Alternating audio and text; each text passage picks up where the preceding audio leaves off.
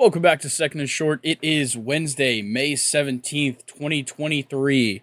And I know we were all awaiting the return of Brock, but due to unforeseen circumstances, which is just Luke taking a trip to Chicago that we've been aware of for weeks, uh, Luke will be joining me today, and Brock's return will be on Friday. I'm guaranteeing it right now. And if that doesn't come true, I'm sorry. But it, it, it's it's lined up perfectly. So he will be here Friday. But as we're talking the Champions League matchup, AC Milan versus Inter Milan is starting right now, and I'm I'm very excited. You know, we'll, we'll talk about this matchup a ton more later, but what a what a scene at the San Siro. Yeah, um, the atmosphere probably hasn't been like this in 20 plus years, if I if I had to guess. Um, absolutely cannot wait to see how this game is going to play out. Um, it's to be hard for me to focus, man. I'm to be constantly looking behind me uh, at my TV the entire time we're recording.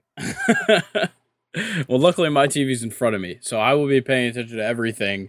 But as usual, MLB recap to start it off, and then we're to lay out all of the MLB statistical leaders halfway through May. Um, and then some NFL news, of course. We'll talk about these UCL semifinal games, and then we have a Premier League weekend recap which we have never done before. But, you know, with it being this early in the season, no use in previewing next week. And we'll finish it out top three, bottom three Premier League jerseys. So last week we did the MLB. This week we're doing the Premier League because you know we saw how much uh, TikTok enjoyed that uh, that bottom three that we posted. So um, they enjoyed it. Yeah, yeah, we were just I, I we were just told. Yeah, we were told never make a list again. I think was one of the comments, which I appreciate. I think that that means it's a good list. So, without further ado, let's get into this MLB recap. I want to start it off with one of the best stories that's going on right now is Mariners rookie Bryce Miller. This kid is making history through his first three starts. I think the last three episodes that me and Luke have done, I've had to bring up Bryce Miller because he's just absolutely tearing it up at the beginning of his you know young career. He has the lowest whip through a pitcher's first three career starts in MLB history with a 0.421. He's the first pitcher to allow no more than three base runners in six plus innings pitched in each of his first three career MLB appearances since the mound was set at its current distance in 1893. Wow. And he's a he's a stash guy. yes, he is. But this kid just looks insane and like it's not like a lot of the other young pitchers that we see coming up where, you know, like the Spencer Striders where it's like the strikeouts and the blow you away fastball. Bryce Miller just is very good at locating his pitches and his sequences are fantastic and it, it just makes him an effective pitcher. I was about to say, uh, three days ago he pitched against Detroit and he went seven innings, only gave up three hits, but only three strikeouts. I mean, still a good game, but you know, you, like you just said, he's he's not really a strikeout guy. Yeah, he has a, a technically pleasing game to watch, and I think it's kind of a breath of fresh air. We don't see a lot of ground ball, you know, pitchers in the league anymore. It's all about the strikeout guys, and you know, when a guy you know puts up 13 strikeouts in a game or 10 strikeouts in a game and he still could give up five runs, but people are going to highlight it because of the strikeouts. So uh, I think this is kind of a breath of fresh air with Bryce Miller, and I'm very excited to see what he has in store. Yeah, I love it. He's a he's a great little young guy for this Mariners team. Sure is.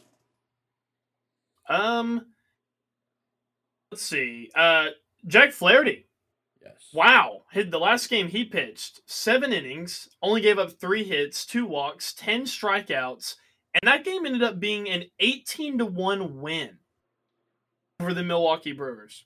Yeah, I think they had like a, a 8 or 10 run eighth inning or something. Uh, yeah, something like that. But I know uh, the Cardinals are, you know, glad to have him back. He's kind of still been a little bit off this season. I think he's got a high ERA. Um, I mean, you know, any kind of positive sign that this guy can be anything like he was pre-injuries is good sign for the Cardinals, I think.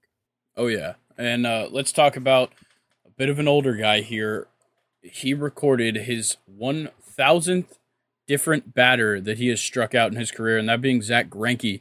He joins quite the class of people in that um, in that regard, being Nolan Ryan, Randy Johnson, Greg Maddux, and Roger Clemens as the only pitchers in Major League history to strike out 1,000 different batters.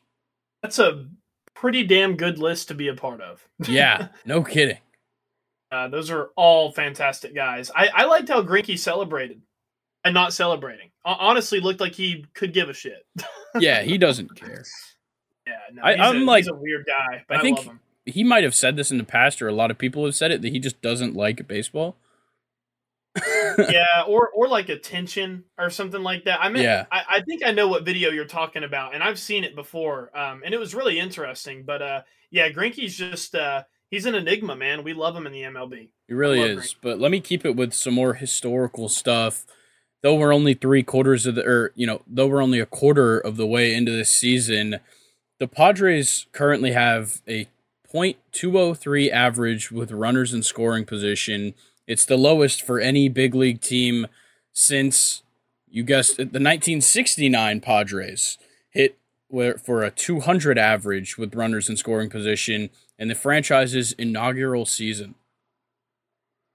Oh, interesting. And I mean, that's a super team over there. Yeah, they just can't get it done. Look, they can all get on base, but they're not hitting them in. I, I think maybe me and Colin talked about this last week that their RBI leader as of like last Tuesday was Matt Carpenter with 17. Oh, wow. That's pretty low, actually. Yeah, considering there's numerous people in the MLB right now with 30 plus RBIs. Yeah, and uh, just to kind of keep it on the Padres, perfect segue here. Um, Manny Machado got um, hit by a pitch. It looked like on the wrist. I think it was like a slider that hit him in the hand or something like that.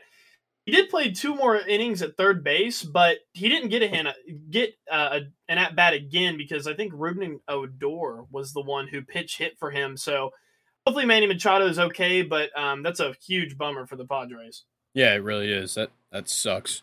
Um, let's keep it in the division though. The San Francisco Giants are the first club in MLB history to record 11,500 wins. Wow. That is crazy. And like, yeah, of course, you know, they're one of the original franchises and, and all of that, but it is amazing to see the success that they've had. Yes, it is. And I'm going to segue into a non player. I've been hearing a lot about this guy. And honestly, as the season has progressed, I hadn't even really noticed he's been gone. Angel Hernandez, Grayson, mm-hmm. has only umped one game all season long. Good. Uh, good, but not really for a good reason. It's back injury related. Of course, I don't want to see Angel Hernandez hurt, but I would much rather him not be, you know, chosen to ump games because he's, you know, complete dog shit rather than actually being hurt. Yeah, like um, that sucks, but like I have back pain. I, I'm not gonna, I'm not gonna turn down the opportunity to do my job. Yeah, right. I, I mean, uh, he he must be just sick of all the all the media. I would be too. Yeah, I don't blame him. You know, when you he, suck at your job and you're constantly broadcasted to millions of people, you know, it, it probably sucks. Have you um, you know, I, I, know you've been to a lot of baseball games. Have you ever seen like one of the bigger umpires in in like any of the games you've actually gone to? I'm I'm sure I have. Um, you know, there's always I don't know. That's that's ones. something I've never really paid attention to. Like I, I don't know if I've ever been to like a Joe West or like an Angel Hernandez game before. I don't think I've seen Joe West. I I think I've seen Angel Hernandez. I don't think he was behind the plate, but I'm pretty yeah. sure I've seen him. Um, and, and, some like there's like a bunch of big umpires. I, I can't really think of them off the top of my head. I'm pretty sure I've seen like CB Bucknor. Um, yeah, that was a big one. Yeah. So, uh, you know, I, I don't remember all of the umpires I've seen, but I, I do think that was a great question. Gotcha. Um, I'm gonna keep it going. I want I want to take it to something a little bit more positive, real fast, because I I fucking hate Angel Hernandez. Um, Mother's Day, there were so many sick like messages that players had written on their hats and like the cleats, dude. I don't know if you've seen any of them. Yeah. But uh, I think it's uh, By Byron Byron De La Cruz Uh, Bryan. Bryan De La Cruz. I just spelt it wrong on my notes. That wasn't even mispronouncing. Um, he his cleats were absolutely sick. I think that was the one that had like his mother's face on it with like a message. I absolutely loved it. Um, Vladdy had like a cool message written in Sharpie on his hat, and it was just I don't know, very precious to see. Yeah, all the pink I, bats were cool. I loved it. Yeah, Acuna hitting an absolute dick shot with a pink bat. um, love it. I, I, did love the video of Lars Nootbaar uh, in the booth uh, for I think it was Sunday Night Baseball, and they brought his mom on, and she like on like a video call. That was amazing. Aww, like Lars Nootbaar got very emotional, so it was it was nice to see. So big shout out to what all of the clubs and and uh, you know media coverage for Mother's Day. It was fantastic. Yeah, and just shout out in general to all the moms out there. Yeah, shout out moms. Couldn't be here without them. Exactly. And then um, let me talk some. Let's go back to the negatives real quick. oh man, the, the, Oakland Athletics are horrible. We already knew that, but it's finally reflecting in the attendance really badly. Uh, they announced a paid attendance of 2,064 the other night. Oh man, that is their smallest home crowd outside of 2020, of course, since September of 1979. That's just like, I, I don't know. That's just like a bummer to hear. I, yeah. I love the fans, and it's just it, it just sucks. Yeah, well, they better enjoy driving up to Vegas. That that's right. Wasn't it? Um, I I saw a clip from 2019. I think the A's were in the playoffs, or it may have been like 2016 or something. I don't really remember. But the stadium was fucking rocking for a playoff game. Yeah, like when when they're doing well, the fans like to show up. But obviously, you know, when they're not, what is there to watch? And when they're playing this bad, there ain't shit to watch. But, but wouldn't you say that like there are some fan bases in this league that would show out for their team even if they were playing like the A's right now? Um, I think Yankees. I would say the Braves. Ah, uh, I don't know. Uh, like I, there was numerous times when we were really bad that I went to a game at Turner Field and it was there was some empty sections. Oh wow! But also like when I was going, that's like the the mid 2010s, you know, early 2010s. Like we had been bad for like 10 years. Yeah. So there wasn't much to go and watch. So I, I don't blame them. But like, yeah, we could still pack it out, you know, here and there. But nowadays, like, selling out every game. Yeah. I, I see what you're saying. Um I want to go back to a positive for me. Speaking of Yankees, Anthony Rizzo. Holy shit. He was named AL player of the week. In seven games, he went 12 for 27, batted a 444, two doubles, three home runs, three walks, and an OPS of 1.315. Damn. Crazy. Crazy, crazy. Yeah, there's some crazy numbers. This one, just a crazy stat here. So, Joey Gallo, in his nine year MLB career, entering, I believe, yesterday or the day before, had 10 groundouts to the third baseman uh, throughout his entire career. And in his first two plate appearances, the other day. He grounded out to the third baseman twice. I love baseball. I remember like a couple of years ago when he was still with the Rangers, like it, it, took I think it was like his sixth year in the MLB, and it was like the first time he had popped up to the first baseman. Really? Yeah. That kind of reminds me of like um I, I don't know if I sent this to you. Uh, I, I came across on Instagram this Don Mattingly stat that like he had never hit a grand slam in his entire career, but like in the middle of his career for one season, he hit four and like never hit another grand slam again or had not hit one before that season. Yeah, I, I, definitely remember a point in time. It's probably still true that Ozzie Albies in like two or three years into his career had more grand slams than Freddie Freeman. Wow. But yeah, there's so many like intricate stats that come out of baseball. I feel like baseball is it's so easy to find statistics because like everything is so like certain. Yeah, where it's and like it's you either like... you either hit it or you don't. You got to second or you did. Like it, it's kind of that fact, or like you got a strikeout or you didn't. Like it's very definitive outcomes where you know, in football, like it's hard to make a stat out of like throwing a touchdown because yes, there's a ton of things to factor into it, and I think that that makes it different. But this is a one-on-one sport when you think about it. Yeah, there's you know nine guys in the field, nine guys hitting, but it's a one-on-one sport between the pitcher and the hitter, and then the hitter and the fielder. Like it's really not that crazy, and I think it makes it very interesting to see like the intricate stats that can be made of that. Yeah, I, I like that take. So, to to hop on some more stats, the Braves hit five two run home runs on Monday night against the Rangers in a 12-0 shutout win. Uh, watching that game was ridiculous. Like I just it seemed like every other inning I was getting a notification on my phone because I was doing some work, so I didn't really get to watch much of it. But it was like this person hit a two run homer, this person hit a two run homer, and it was like, what the fuck is going on? But meanwhile, while all of these home runs were being scored, Charlie Morton had a vintage showing. 6.2 innings pitched, seven hits, no earned runs, one walk, 10 strikeouts I was just about to say, I, I hope you mention this guy because, like, obviously the bats kind of outshine Charlie Morton. Charlie Morton's 39 years old? Yeah.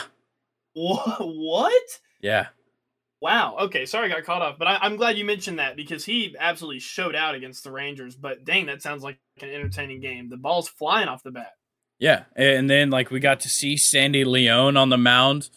Um, position players pitching is always fun. I think we saw three different position players pitch uh, last night across the league. I think Mike Brosseau pitched, um, as well as one for maybe the Red Sox. I can't quite remember.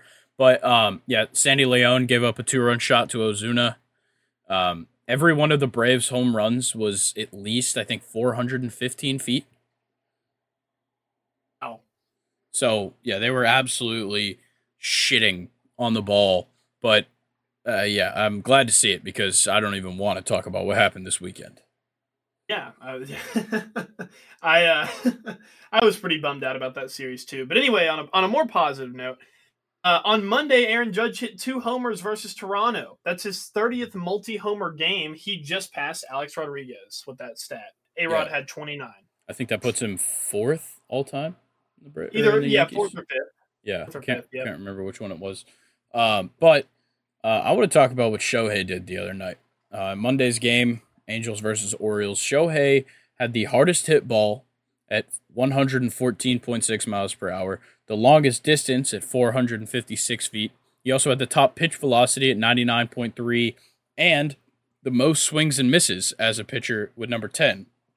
Though he did not have a great game on the mound, that is absolutely insane. Yeah, um I mean, we could we could have a whole episode on this guy. He's just a complete freak of nature. yeah, and I gotta say, I gotta be honest. He's looked very bad on the mound. Uh, I think he's given up like three plus earned runs in his last four starts.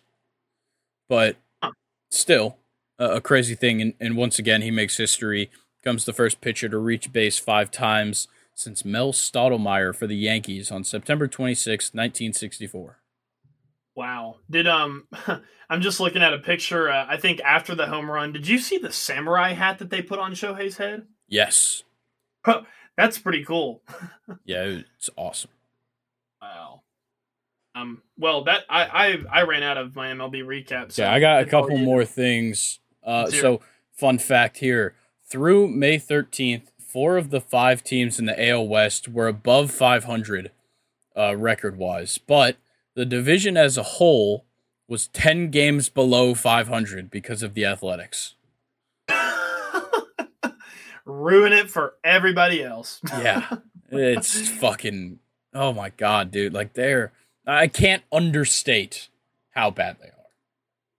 Yeah, this is a uh, horrible team. But hey, when you give away Sean Murphy and Matt Olson to the, you know, to the same team and watch them, you know, play really well. Yeah, and Matt Chapman to the Blue Jays. I yeah, for, I, Matt Chapman's been another guy too. Yeah. Oh, they're just a they're just a bummer franchise right now. They really are. But I got to ask you about this, Luke. Saw some oh. a little suspicious from your boy Aaron Judge. Uh oh. So I don't know if you saw this, but uh, during the game against the Blue Jays. He was about to like the pitcher was about to pitch the ball, and you see Aaron Judge look at the dugout, like the Yankees dugout. He like turns it like you see his eyes move to the dugout right before the pitch was delivered multiple times. And then hits a home run immediately after that. Okay. And go ahead. Sorry. It's it's just very weird and like he's been having like he was also like in the game like kept talking to the dugout from the on deck circle throughout the night. I so that that's funny that you brought that up because I hadn't heard about this until I was at the gym today and I was actually watching the Yankees highlights on the screen and I noticed that Aaron Judge like this is without any knowledge of what had happened, noticed him look over into the dugout and I'm like he kind of seems a little bit unfocused for, you know, to to be at bat, why are you looking at the dugout like that? And then he hit a home run. I was like, is, is he is he really that good for him to just like be side eyeing the dugout and then just blast a fucking home run? Or is something else going on? Personally, you know, I got to defend my guy here. Aaron Judge, you know, every interview, he he's up there like Jeter, very well spoken, very, you know, leader and team oriented. He d- does not seem like the guy to tip or to cheat, but I, it looked pretty fucking fishy. Yeah, it looked really bad. And like he got asked in the press conference right after the game, like in the clubhouse, and he was like, "Oh, there like a lot of yelling coming from the dugout and blah blah blah." And I was like, "Dude, I don't know, man." I mean, it, maybe maybe something will happen in the future, and you know we'll have a little bit more of a clear answer. But if if this is like a one time thing for a while, then I think that we can probably just say that you know, we can trust Aaron Judge. But if something, you know, continues to be fishy the rest of the season, may have to look back at it. All right. Well, I'm I'm just telling you now so that when you see the article from the Athletic after the World Series is over, we're all on the same page. Dude, you know I'm just going to deny it, no matter how no matter how factual it is. It's all right. Every, everybody's no cheating. Everybody's cheating. Every, right. Right. but let's talk about the minors and not those ones, the minor leagues. we can expect a few prospects to be coming up. Uh, we passed the 45 day threshold for rookie status. I'm not going to get into all of it. It's all service time shit that nobody wants to hear about. But let's talk about a couple of players that are playing in the minors right now. Let's start with this Red Sox prospect, Ceddanne Rafaela.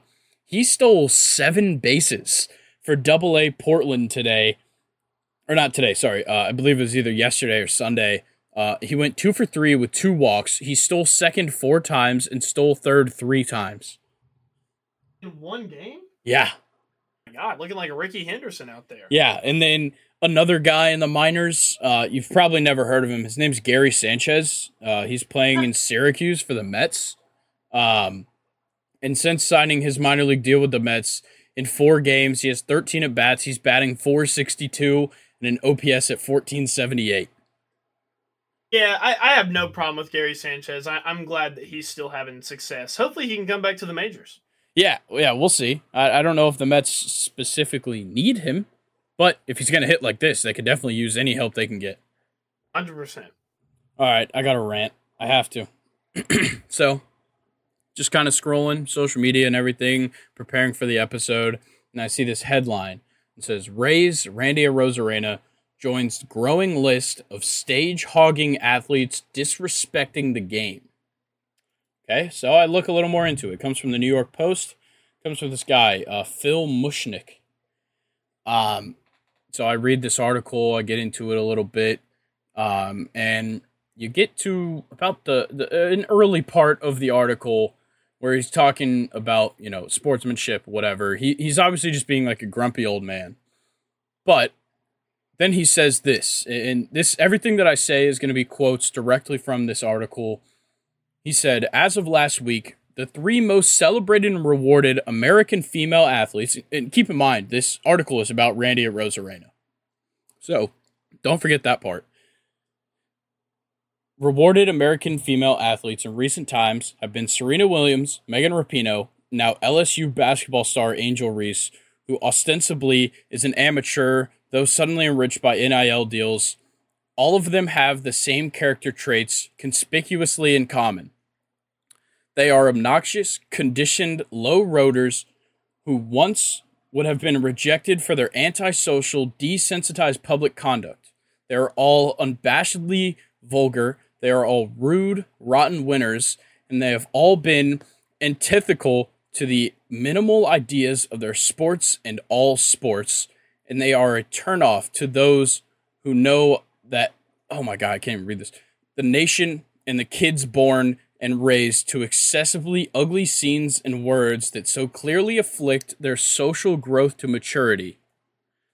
This was said in an article about Randy Arozarena ruining baseball.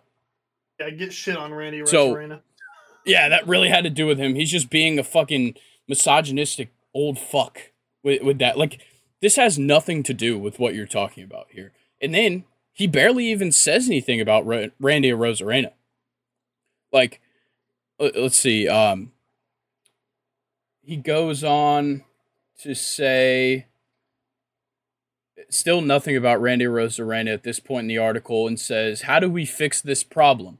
It's too late.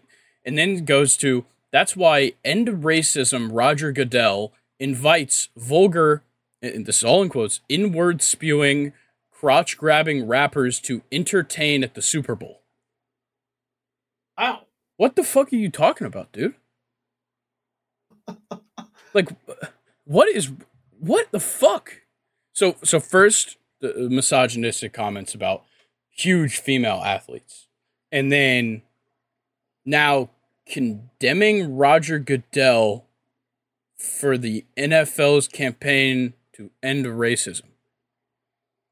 That's weird. And so he says all of this and then gets into Randy Arozarena and essentially says nothing. All he did was say that his celebration at third base after he hit a home run where he stopped and crossed his arms was like stupid, and it resulted in Randy getting hit twice. And then ends up talking about the NBA by the end of the article. So I was like, th- this whole article pissed me off because you know racism, misogyny, whatever. So I-, I dig a little deeper. I look at you know some of his recent headlines uh, in the past few months, some of his headlines have read Women's sports suffering through bogus wins by transgender athletes. Women's basketball dragged itself to a new low. Uh, Tiger's tampon stunt proves he's just another jerk. What choosing Rihanna tells us about the hypocrisy of Goodell's NFL. Classless Bengals Chiefs trash talk is the latest sign of incivility taking over sport. And the one that really got me that I looked into was sports leagues don't care about social issues, just PR.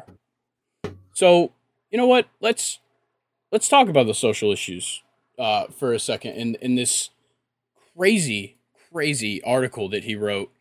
Um, he said some things about Rob Manfred being a socio-political activist. Um, said some pretty bad things about Kyrie Irving, which I don't I don't blame him, but um, just it's just like riddled with bullshit, and and, I, and this obviously became a normal thing, and then condemning the NHL's um, LGBTQIA um, kind of like initiative and just all of this shit, like absolutely insane. And so I, I decided to go a little deeper. And, you know, since he really cares about how social issues are handled, uh, we should probably look at the fact that he himself is a fucking social issue.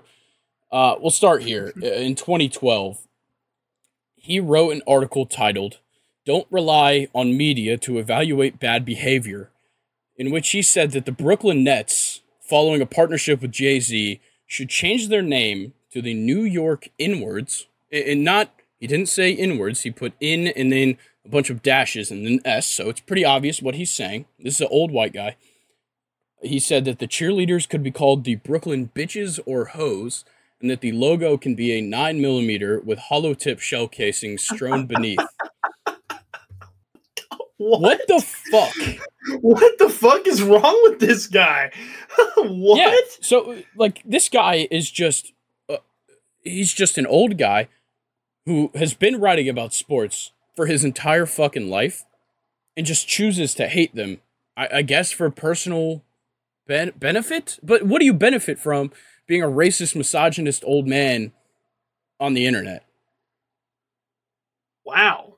And and I have some more because you know if that if that comment wasn't enough, I dug a little deeper, and for a long time, Mushnick has criticized Stephen A. Smith, and one of the examples of many uh, was this quote. He said, "Could it have been that Smith's urban street hip brother yak, which he seems able to turn on and off at the drop of a hat, is supposed to appeal or pander to young, urban, street talking sports fans.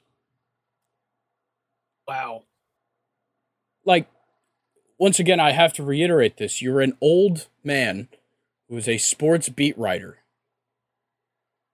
And you are criticizing some of the biggest names in sports, not just the athletes, but in sports entertainment, Stephen A. Smith is a is a giant.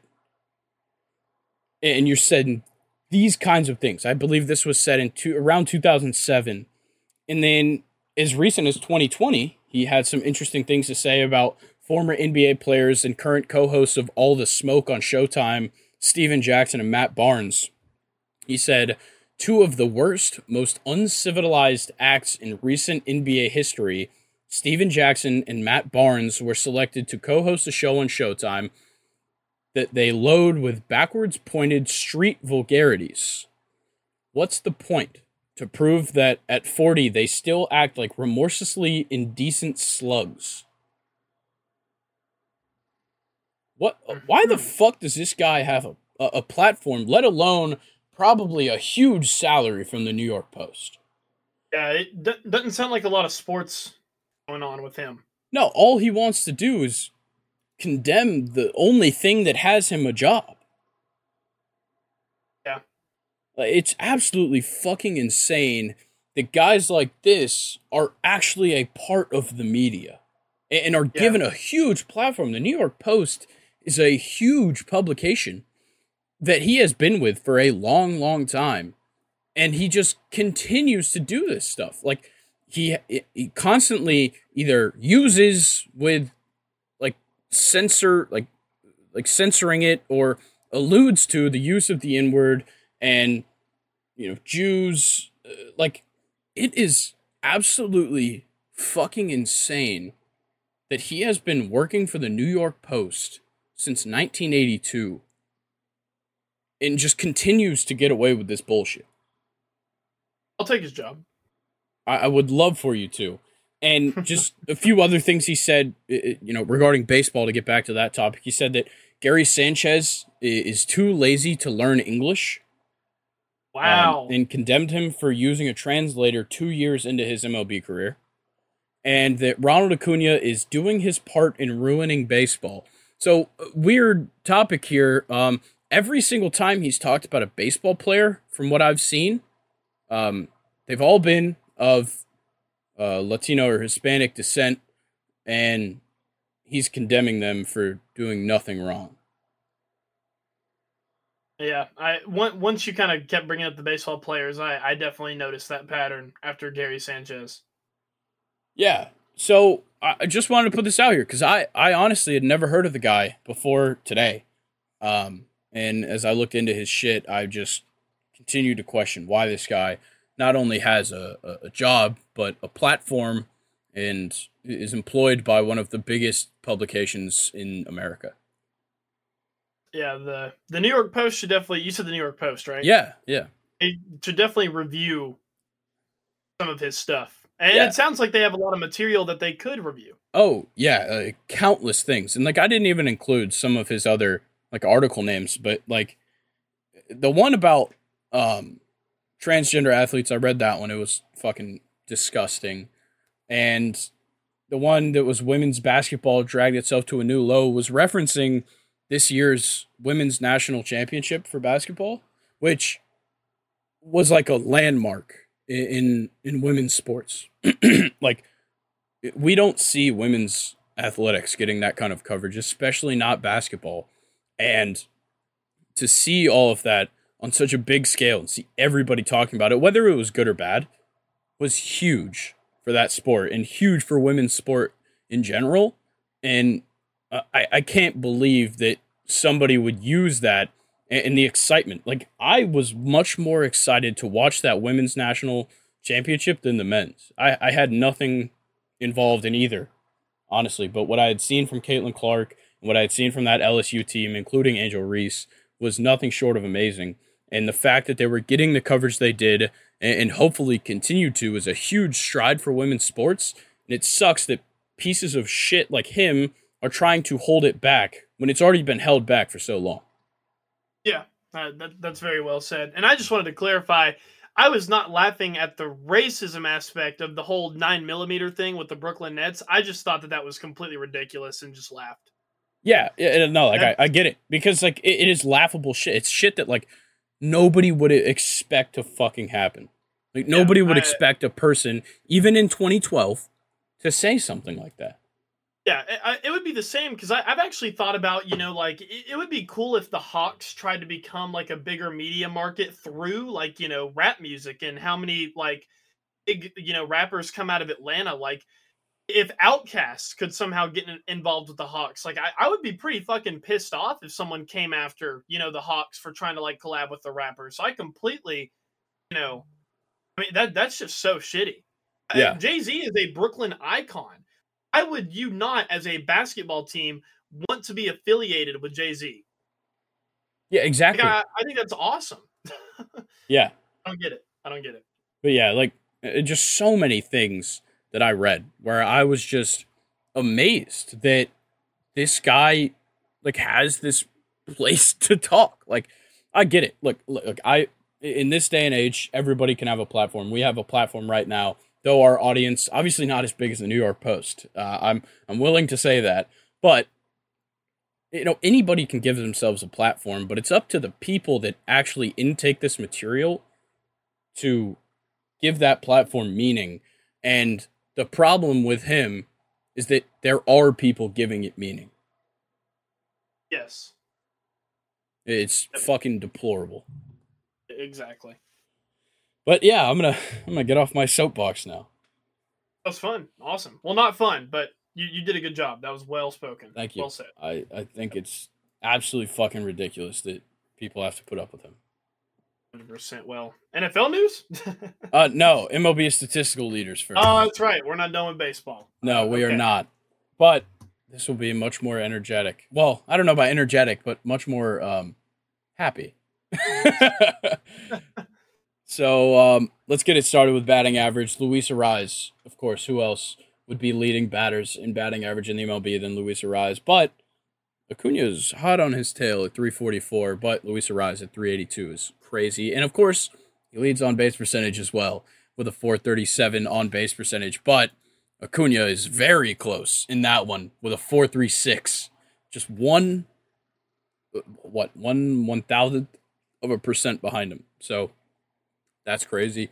But let's talk slugging percentage. Brent Rooker of the Oakland Athletics has been absolutely insane. He's the only bright spot, you know, or, you know, one of few bright spots for this Oakland Athletics team.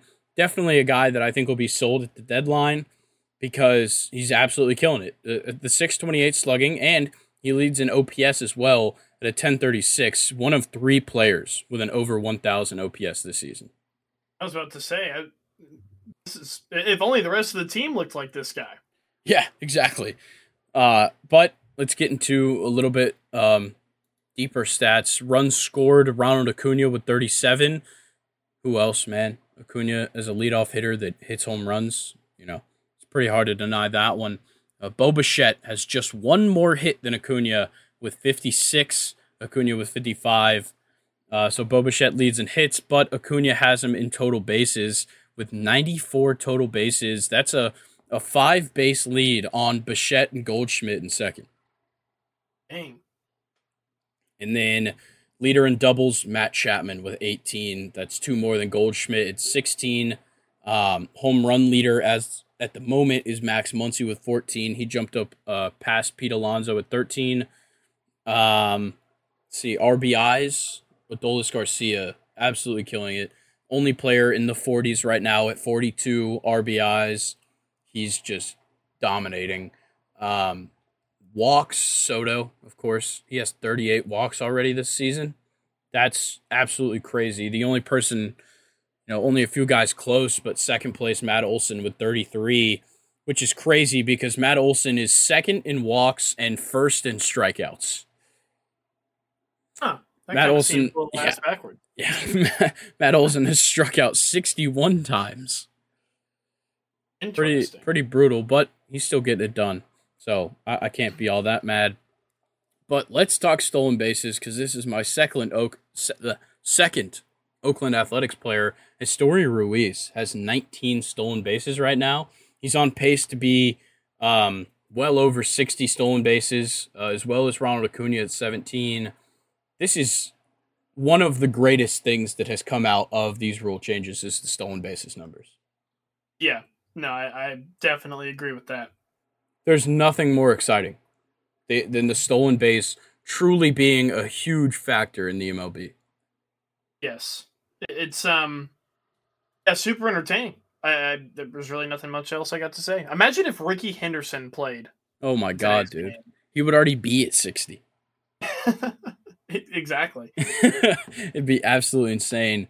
But let's flip it over to the pitching side. Your ERA leader at the moment, Sonny Gray of the Minnesota Twins at a 1.39, followed up by Eduardo Rodriguez of the Detroit Tigers at a 1.57. And another another player that I can just, you know, shake my head and say, where was that in New York? yeah, there's a lot of those. Yes. but your wins leader at the moment, who else than the guy on the team that's the wins leader, Shane McClanahan of the Tampa Bay Rays with seven wins, and then a tie for second uh, amongst four people.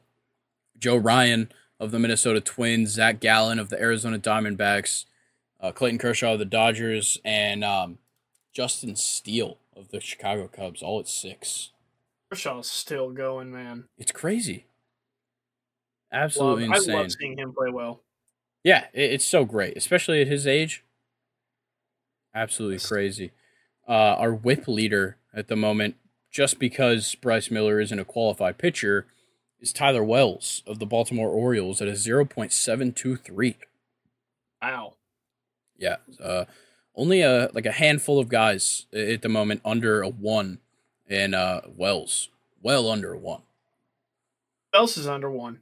Uh, we've got Eduardo Rodriguez, Joe Ryan, Zach Gallen, Ohtani, uh, Spencer Strider, Dustin May, uh, Clayton Kershaw, Domingo German, Anthony DeSclafani. Oh, wow.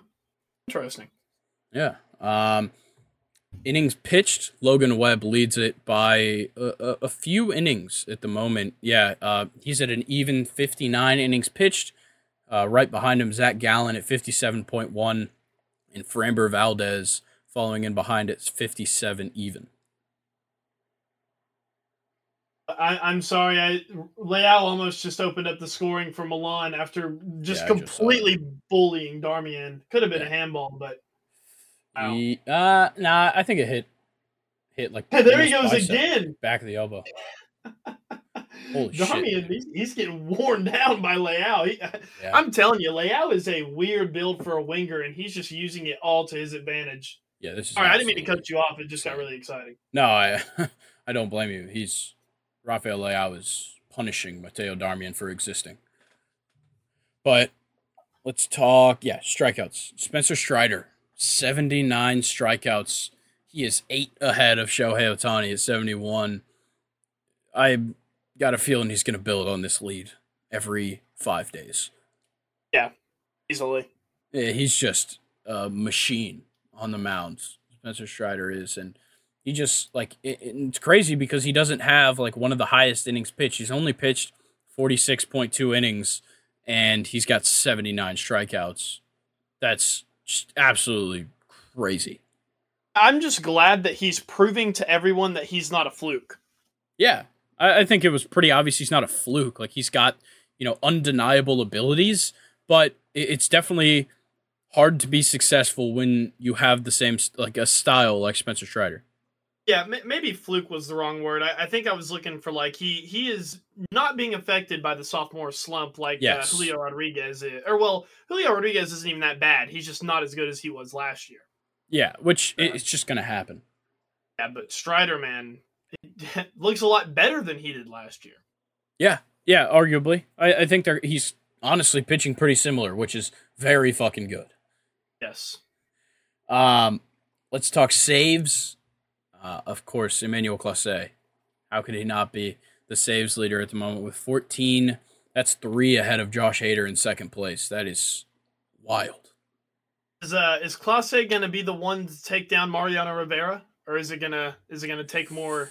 Um, more young he closers? he definitely could because he is very young. I, he is 25. 25 years old right now, and in his career, he's already got 81 saves. So he'll most definitely be at 100 by the end of this season. I'd be confident to say that. I think he'll push 40. But, ah, man, this is.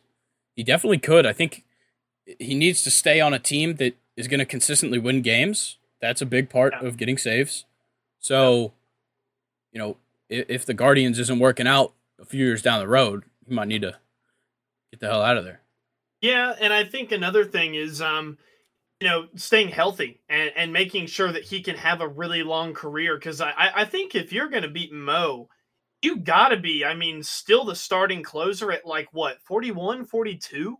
Yeah. Maybe? You need longevity. So, yeah. Uh, and obviously, longevity is, I, I think it's, I think longevity is a very underrated thing among all, all sports all across the world.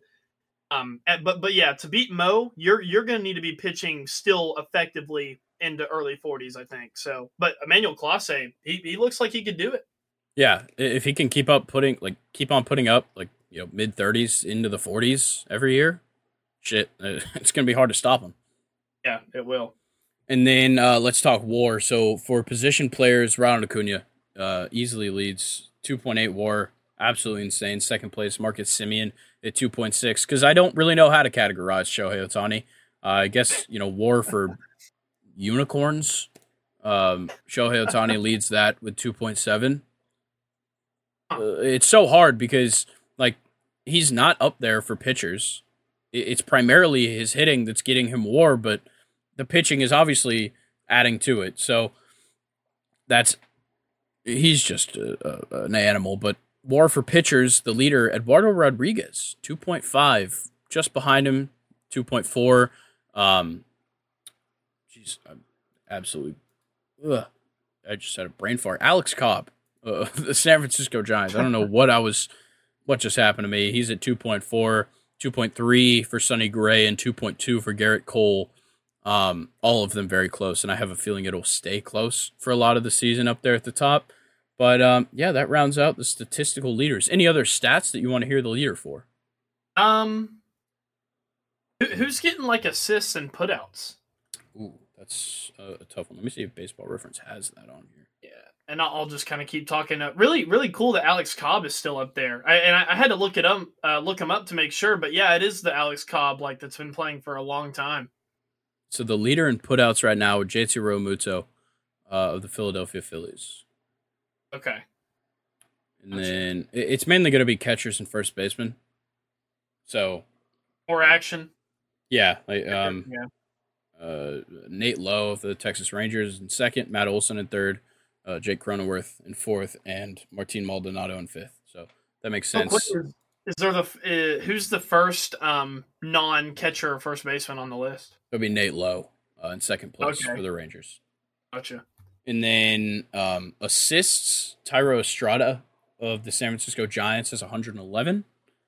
Um, let's see. Let's let's look for outfield assists. Do they not have outfield assists on here? Come on, guys.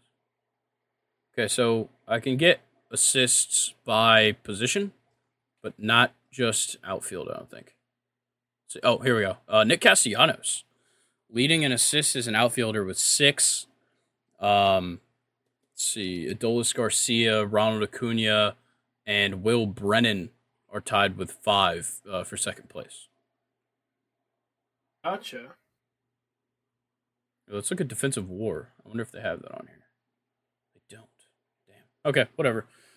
You ready to move on to the NFL news? Let's do it. All right. Mm-hmm. Let's start it off here because hopefully this is one of the last times we've got to talk about it. But it looks like the Commanders' sale is finally reaching its true conclusion. So the Commanders and the partnership led by Josh Harris have entered into a purchase and sale agreement. It was jointly announced on Friday. Um, purchase and sale agreement calls for Josh Harris and the partners to acquire the Commanders from the Snyder family. The agreement is subject to NFL approval as well as the satisfaction of customary closing conditions. So uh, we're definitely eyeing it to happen within the next couple of weeks. Uh, it'll be officially official that Josh Harris and his group will own the Washington Commanders. Yeah, I'm I'm uh, I'm kind of surprised that um, the Snyder family isn't trying to you know drag things down as they kind of fall here.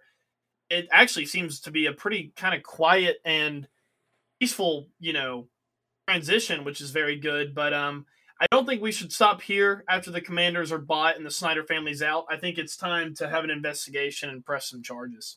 Yeah, certainly. It, it, like, and I'm sure they're being investigated right now. You know, as yeah. we're speaking, there's probably mm-hmm. people from the NFL investigating this, but uh, it's such an interesting thing. I think if Dan Snyder's smart, he does this as fast as possible, gets his gets his ass out of here, goes like Morocco or somewhere where they like the U.S. government can't come and get you. Yeah, Epstein Island? Uh, uh, actually, no, that just got bought. Oh, really? Yeah, it got bought. I think they're trying to turn it into like a, amusement resort. Not where I want to take my kids. Yeah, I'm not going to be bringing my kids to that one either. Yeah, that's a bad spot. Bad, bad, bad, bad, bad. Yeah, spot terrible. take your kids, but Morocco, uh, I, be- I believe, um, you can go there, and the U.S. government cannot go and get you from Morocco. Well, Fun fact. Yeah, that'd probably be a good idea for Dan Schneider to do that. yeah.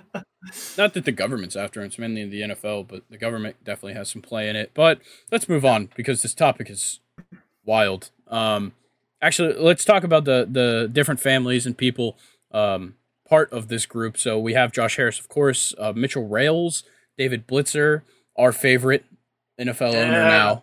I think it's safe to say he's our favorite NFL owner, Magic Johnson. Sir would it be a stretch to say he's the only one with AIDS? Only NFL owner? Yeah. Well, you think actually... Jerry Jones was getting down?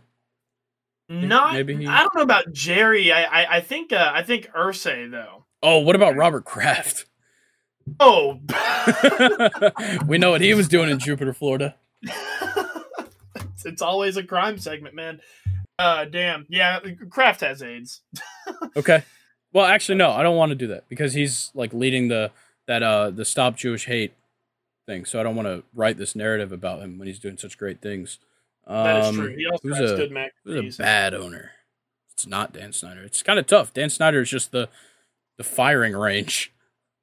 Yeah, Jerry Jones is controversial, but I don't know if you could necessarily call him a bad owner. Yeah, he's a bad GM. Yeah, yeah.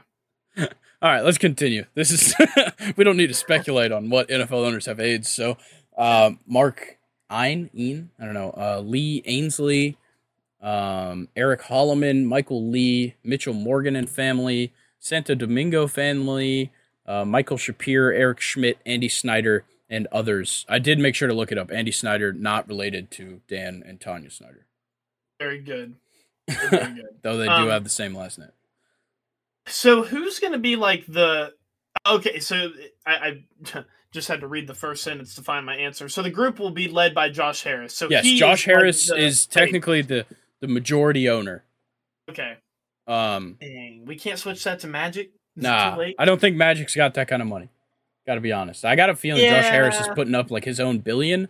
Everybody else just contributed a little bit. Yeah, that's a good point. But yeah, this is interesting, and it, it kind of leads me to ask, um, who's the next big name that you want to see owning an NFL franchise? Because I definitely have an answer, and it's a realistic one. Like who I who I would want to see? Yeah, anybody. Um, I mean, maybe Bezos would be cool, but okay. I don't. I don't know. I, I would need to think about that one.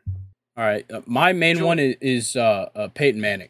Um, people have definitely talked about it with the rise of the Omaha Productions with his whole production thing.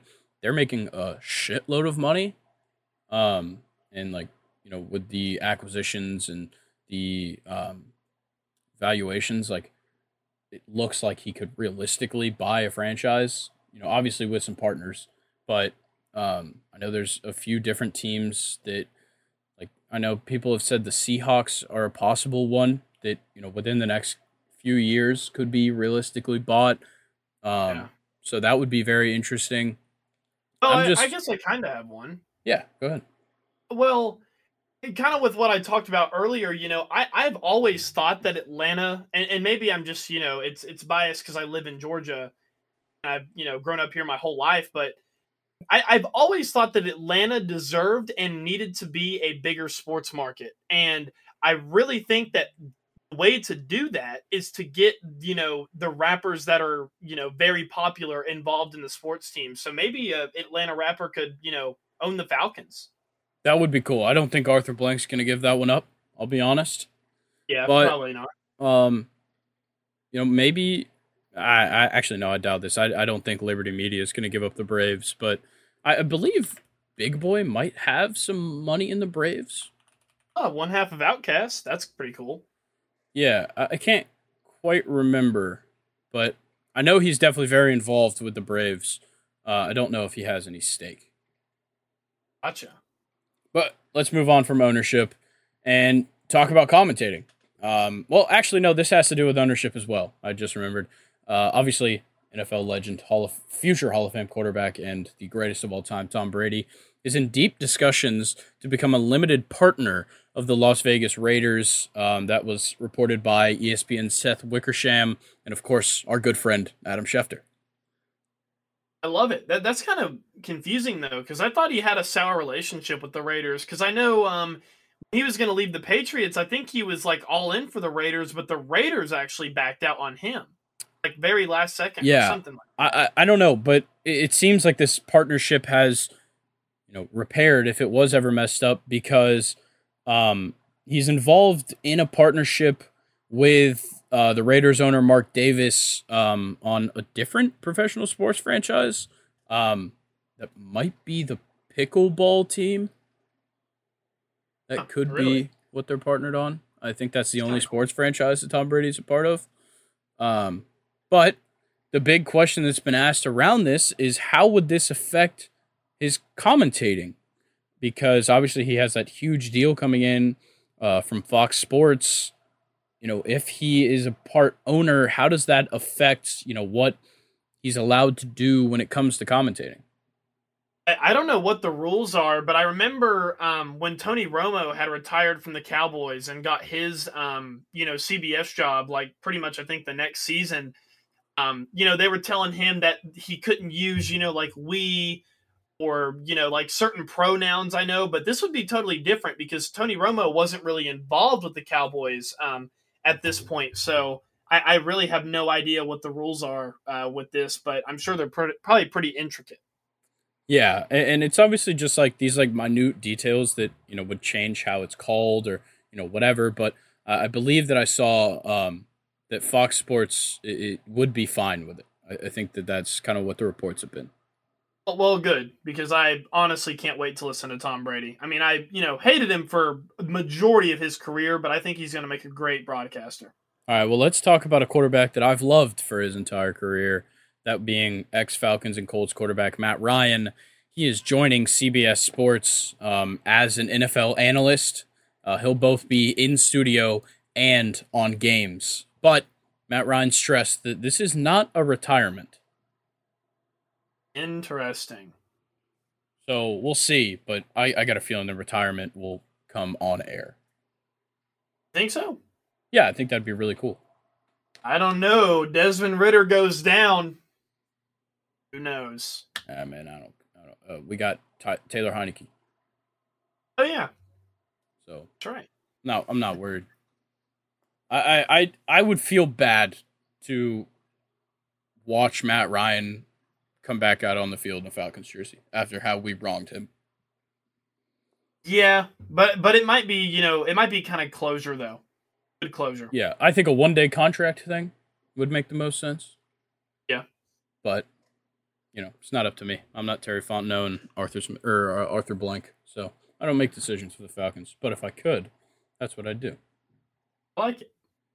But let's get into actual players uh, that are active. Uh, the Vikings are trading three-time Pro Bowl pass rusher Za'Darius Smith to the Browns. His reworked contract guarantees him 11.75 million in 2023, and he'll be a free agent next March. So this is a pretty big move. I think the Browns are like really making a push at trying to be a contender next year. Yeah, but I mean, we we've seen you know them kind of bring in pass rushers like Jadeveon Clowney uh, before to kind of like, I guess, um, what's the word I'm looking for? Uh, work well with uh, Myles Garrett, but you know, Jadeveon Clowney was kind of mad with the Browns, and I think he that relationship ended up getting really sour towards the end of his time there. So I, am you know not too worried about this guy. I don't know. He's Za'Darius, very good. Yeah, Za'Darius Smith is fantastic. I think it's almost disrespectful to him that you're putting him in the same sentence as Jadeveon Clowney because Jadeveon Clowney was never what he was supposed to be. Darius Smith is far more than he was supposed to be and has been fantastic for years. So I think it definitely just adds to this defense, which definitely needs a little bit of help up front. Yeah, that is true. But um, I, I have no problem disrespecting the team that he's going to. So that's fair. I didn't even think about that. but uh, another headline: Bryce Young looks very small. This isn't this isn't like news to anybody. He just looks really small. Yeah, they showed some videos from his first ever passes thrown as a Panther, and he looks really small. Like there's, it's just, I don't know. It's kind of concerning. Ah uh, man, I, you know, like the the Kyler Murray memes. Yeah. Oh, Bryce Young is going to get so many of those. I'm going to post yeah. them myself. I already have. I've already done it on a thumbnail where I made him super small. So oh, trust that Falcons Panthers week one. If we get the win, you will see a little Bryce Young on Second and Shorts Instagram. Oh man, I love it. Um, what the clip that I saw was I think of rookie mini camp and like all the linemen were in their stance and then they all stood up and Bryce Young just yeah. was gone. yeah, he's so small. He's so whittle. Oh man, itty bitty little guy. Whittle whittle? what? He's a whittle whittle? Yes, he's a whittle whittle. Um, another thing from rookie mini camps: Falcons running back Bijan Robinson is very excited with his place in Arthur Smith's offense. He said that he uses me everywhere, and this is what I wanted to see out of Bijan Robinson. This is what, yeah. like usage wise, that's what I want to see with him this offense. Don't just exactly. make him a primary running back. He can do everything. Let him do it. Yeah, let him do everything because you have Allgeier and you still have Cordarrelle Patterson behind him. I, I really like. Oh, go ahead. Go oh, ahead. Oh, I was going to say Cordarrelle Patterson also does everything. So with both of them and Allgeier, shit, you could have three running backs on the field at the same time, and two of them could be lined up at wide receiver. Exactly. And I, I think, you know, what it comes down to is obviously on draft night, you know, during our draft episode when we were reacting live, I really did not like this pick. Maybe a little bit because of I really wanted Jalen Carter to go to the Falcons, and that was my, you know, prediction with uh with our mock draft that we did. But, you know, Bijan, he's the kind of talent that like, you know, no matter what your team has at that position or yeah, no matter what your team has at that position, with the uh, Falcons having Allgeier and Cordarrelle Patterson, Bijan Robinson is still a fantastic pick for them. And you know, just like with uh, what Arthur Smith has said, or no, with what Bijan has said, he uses me everywhere. Good, use the fuck out of Bijan Robinson because you have two guys that are going to be on the bench, hundred percent ready to go out whenever you need them. So I'm all for you know Bijan being everywhere at all times. Make him tired. Use okay. the fuck out this is some breaking news, kind of. Um, this came out today. I'm just now seeing it. Um, Jackson Mahomes is now being accused of grabbing a woman by the throat, forcibly kissing her three times during the alleged assault, then trying to get out of it by offering to help her business. Um, so obviously he got uh, arrested uh, and charged with three counts of aggravated sexual battery. But um, it appears that we've gotten a ton more about it, and um, looks like it is very bad. I feel bad for Patrick. yeah, uh, obviously I don't feel bad for Jackson because this is no. the shittiest thing you could possibly fucking do. But yep. Yeah, I feel bad for Patrick. This is a horrible way for his family to be seen. Dang, our first uh, breaking news crime segment here. Um, yeah, we don't get a lot of these. It's horrible news, man. What a shame. Yeah, what a shitty person. Fuck Jackson Mahomes. Yeah, fuck Jackson Mahomes. I'm gonna say it right now. I, am disavowing Jackson Mahomes. I'm, I'm man enough to say it. I like it. All right, let's talk about a little bit of scheduling here. Not as much scheduling, but more about how bad the Cardinals are. The Cardinals are favored in zero games this season as of now, and they only have three games within a three point spread either way. Uh, both of those uh, numbers being by far the lowest in the league. Uh, get Diop out of there. I'm kind of surprised that the Cardinals, of anybody, are kind of being projected to be one of the worst teams. I, I obviously they're going to be one of the worst. I mean, but to be projected the worst. Yeah, I guess. Um, I guess in this case, it's just sort of you know situational. Yeah. They, they may not actually be, you know, technically the worst team, but with the way that their schedule works out, they may just be completely fucked. Yeah, and I'd say like in their division, there it's like almost a guaranteed six losses. Oh yeah. Uh, well, I don't know. The Rams. Mm. Yeah, but with Stafford and Kupp and Donald all back. Yeah, yeah, that's true. We'll see, but yeah, the numbers don't look good for the Cardinals. Not at all. Uh, Dan Campbell, not mincing any words, uh, he said that rookie Jack Campbell should play right away alongside Alex Anzalone. He's one of the few linebackers in the draft we thought we could get it, or we thought who could get it pretty quickly, and it appears Dan Campbell's pretty happy with his uh, his second of first round draft picks, Jack Campbell. Awesome. Yeah, it's fantastic to see because especially with like at the linebacker position, it's very hard. You know, it's a hard position to play, and you know the fact that they already have this much trust in him, and you know, you know, we're only through a couple of days of rookie minicamp. Like we haven't seen much, but obviously Dan Campbell's seen enough from Jack Campbell to know that he's going to be on the field. Yeah, and you know Dan Campbell, I'm I'm sure is a great judge of talent, and uh, that's uh, pretty high praise there. Yeah, definitely from a guy that said he's going to bite his opponent's kneecaps. I'd, I'd be pretty happy to be on his good side. yeah, I'd be happy to be playing for him rather than against him. Yeah, I'd like to keep my kneecaps intact. I'll say it. Yep. but me too. Let's talk about Quinnen Williams. Um, just more and more drama coming out of this contract situation. He's trying to get a new contract. It's pretty obvious. He deserves money. I, I get it. The Jets need to pay him, and that's non-negotiable. They need to pay him, and as of right now, Quinnen Williams has removed the Jets from his Twitter bio. Obviously, people love to talk about this and be like, well, he's obviously leaving. This is just like semantics. It's just like some a little bit of bullshit to, you know, push him a little bit. Make the make the people push yeah. the Jets. I love Quinnen Williams so much, but I can't stand it when players do this. Diontae Johnson has done it to the Steelers, it feels like every single offseason. And it's like, yeah. I know you're coming back, the only thing that you're doing is stirring up the fans. I, the team probably does not give a shit whether you follow them or not. Yeah, exactly. Or and like in your bio. So, well, you guys have dealt with the worst of this kind of effort, which was Le'Veon Bell. yeah, we we definitely have.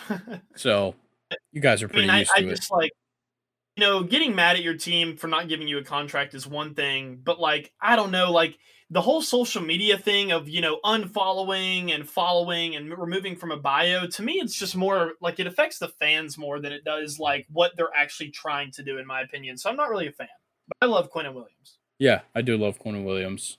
Let's talk about the chicago bears. Their general manager ryan poles said that justin fields was involved in the draft process for the bears poles said about fields that i want my quarterback part of the process i told them what we were going to do and that relationship is important I, I love that. I, I think that you know that probably attributed to them taking Darnell Wright.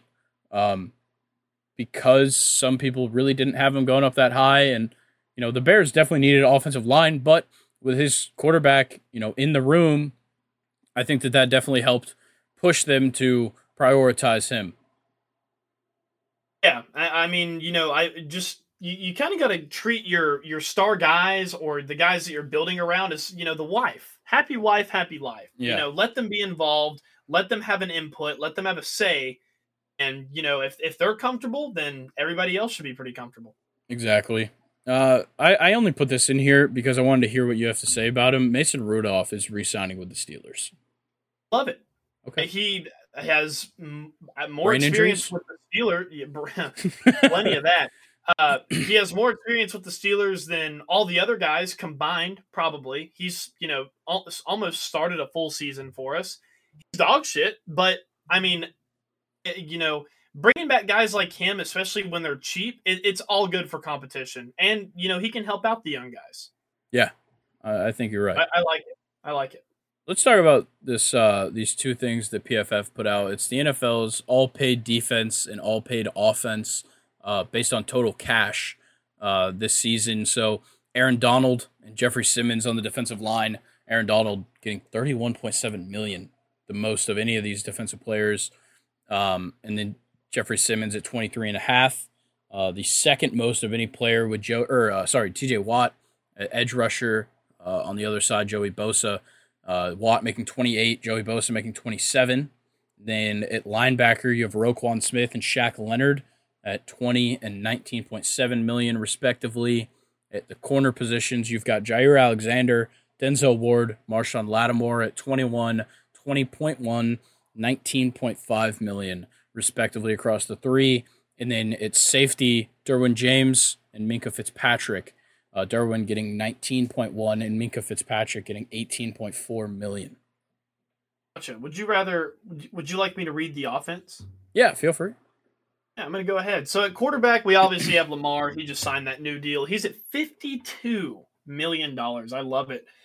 McCaffrey, the running back, he's at 16 million. Tyreek Hill, Davante Adams, and DeAndre Hopkins are your three wide receivers. Tyreek is making 30, Davante Adams is making 28, and DeAndre Hopkins is at 27.3. Tight end is Darren Waller at 17. Uh, Laremy Tunsil, left tackle at 25. Big money for a tackle there. Quenton Nelson uh, at left guard is 20 mil. Center Jason Kelce, who deserves it more, 14.3 million. Love me some Jason Kelce. Uh, right guard Chris Lindstrom, a guy that you're very familiar with. Yeah. 20.5 mil. Big money there. And Lane Johnson at 20 uh 0.2 mil at right tackle. Eagles are paying their offensive lineman, man. I like it. Yeah. I and like uh, the biggest thing I want to point out here is that Christian McCaffrey at 16 million is the highest paid running back. That's the second least money on this entire offense. And um, the second least of anybody in this whole uh, defense or offense. Interesting. Yeah, only only ahead of Jason Kelce at center. Yeah, and you know, kind of looking at these lists here, this this could be kind of fun to debate, or maybe it's no not even a debate at all. I'm taking the defense team. If we're putting this offense against this defense on just one drive, I don't think this offensive team is going to kick a field goal. Well, I don't know who the highest paid kicker is, but oh, I'm just a. It's got to be Tucker, right? Didn't he oh, just yeah. sign a new deal yeah, like a couple years ago? I don't think anybody else would deserve it more. Yeah, I mean, who you taking, the defense or the offense? I don't know, man. This offense would be electric. Think about the it, speed: it Lamar Jackson, Christian McCaffrey, Tyreek Hill. I'm kind of surprised Kelce isn't the tight end here. Yeah, but, it's uh, it's all going to Mahomes. yeah, that's true. But you know, I, I don't I don't know. I, like that offensive line is scary. Yeah, it'd be pretty hard to deal with. I've definitely seen Lane Johnson stop stop a few top tier edges in his time. So yeah. I don't know. I, I think. Uh, uh, man, see, the thing is, is like DeAndre Hopkins on Marshon Lattimore. I'm taking DeAndre Hopkins and that's that's the big matchup here for me. Um, I don't know, man. Have, have, I mean, I'm not. I'm not saying I'm comparing Mike Evans to Marshon Lattimore, or no, Mike Evans to DeAndre Hopkins. But look, look what Marshon Lattimore can do to Mike Evans. Yeah, but DeAndre Hopkins, he's got that. He's got that thing about him. Yeah, that, that dog in him. yeah, that could be it. That could be it.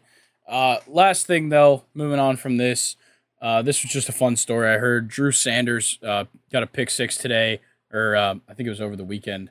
Um, it Broncos uh, training camp, and that pick came off of Ben DiNucci, their recent signing out of the XFL. Obviously, uh, former starting quarterback for a game for the Dallas Cowboys. Um, happened right in front of Greg Penner. Um, but after practice, Sean Payton joked, I told Ben, you know, he owns Walmart. You know, Greg Penner being the uh, owner of Walmart and the Broncos. Um, if it doesn't work out here, I'm sure there's a greeting opportunity somewhere at one of his local stores. That's fantastic. That's really reassuring for a guy you just signed out of the XFL. Yeah. I, I just like that that story is so funny. When I read it yesterday, I was like, I have to include this because saying that Ben DiNucci is going to be a Walmart greeter is absolutely hilarious. Not even a bagger, not no. even a bogus picker, a greeter. bogus picker. All right, let's talk UCL semifinals. So uh, we've kind of haven't really had much to say about this match so far. They're back from the half. It's the 52nd minute as we speak. No goals scored. Um, no. Not a ton of stats. Inter Milan has uh, eight shots. Um, AC Milan with four, but AC Milan definitely has had more chances. Two big chances in this one. Um, it's been a pretty even game uh, on both sides. Fifty percent possession on each side. Very, you know, just back and forth. Yeah, I was about to say for for it being a nil nil half, uh, very entertaining first half. Uh, it's you know what we've talked about and what we've all expected. It's a super physical game. Um, you, you know, you have a lot of like flopping on the ground, which is always you know entertaining for me to watch, and a lot of defense going on. Yeah, for sure. Uh, surprised to see no no bookings yet. Um. Yeah, definitely. But eh, I mean, I, am sure once we get to like 70th minute, it'll start kicking off here. Yeah, yeah. The AC Milan players, they got nothing to lose. So, um, no, not feel free, two footed, fucking Brexit tackle. yes, it's just I, you know, to kind of speak on it even more. Um, it's just crazy to think that if Dzeko gets tired, they still have Lukaku to go to. Yeah, it's insane that Lukaku is on the bench in a two striker formation. Yeah, but but honestly, like it makes sense. It, maybe it's just bias from what Lukaku's done to Chelsea. I would play Martinez and Dzeko over Martinez and Lukaku, or uh, Dzeko and Lukaku. Yeah, no, I think that Lautaro Martinez and Edin Dzeko like balance each other out very well. Yeah, uh, I, I, agree, and you know, because it's Dzeko is more your traditional striker, and uh, um, Lautaro Martinez is you know your striker, but he can also dribble. He's a good playmaker, and they kind of offset each other really well. So I like that take. Yeah, I'm not sure if what happened here, but I believe Henrik Mkhitaryan went out with an injury. Um, it appears in the 44th minute he was subbed out for Marcelo Brozovic, but still a, lot of playmaking ability on the field for Inter, and I think you know from Inter's side, bringing in Brozovic isn't a bad idea. Getting a defensive-minded midfielder, um, you know, just to kind of hold hold the line, park the bus a little bit for this second half. I, I think that's probably their best approach with, with a 2 0 yeah. uh, lead on aggregate.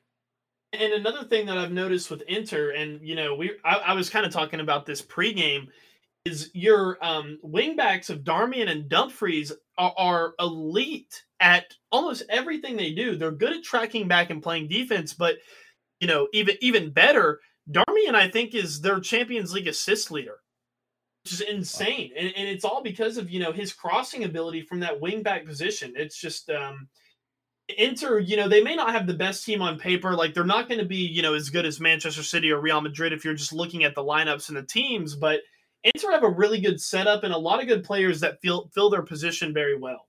Okay, so um I think you meant Federico Dimarco at wingback. Darmian's playing like right center back in the five at the back. Oh, okay.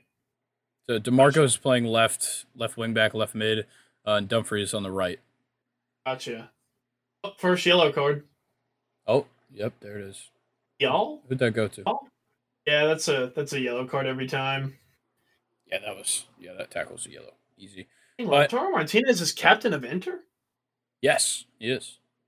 Wow. Shout out Lautaro Martinez. That's pretty impressive. He's been there for a, a handful of years now. Yeah, but he, I mean, he's still young though. Yeah, yeah. What he's uh 25. Yeah. So it's awesome not, not bad. See. Um. So just kind of ideas here, being in the 56th minute. Um, how do we see this one ending? I, it's you know it's not looking good for AC Milan because in, in my notes here, I, I, kind of thought, you know, okay, so the plan was to record at 2.30, right? Yep. We ended up recording after the game started. Uh, and what I what I would have said if we made it to this segment before is that AC Milan really they, they needed to start out how Inter started out um, in the first leg, and they it needed to at least get one goal within the first like 25 minutes of the game, which I know is a lot to ask for. But I feel like once you're once you're only one goal down, you can kind of rest and sit for you know most of the game and play you know your brand of soccer. You're not having to attack and play kind of like abnormally. Um but it looks like you know the game has just kind of been fast but slow i guess if that makes sense. Um yeah. it, yeah to go back to your question though i, I think it's really not lo- looking good for ac milan because i would have liked to have seen them uh score really early on at least one goal. Yeah it would have been a huge help. And uh, i think the problem right now with how AC Milan is playing is that Inter is meeting them in the midfield, and AC Milan needs to get things going in the final third. But Inter is playing fantastically in the midfield, and it's making it very hard to get past them. Yeah, yeah, very much so. So uh, you know, we'll see how this one goes. We might get a final by the time we're wrapped up here, but uh, we'll see. And um, let's talk Man City versus Real Madrid.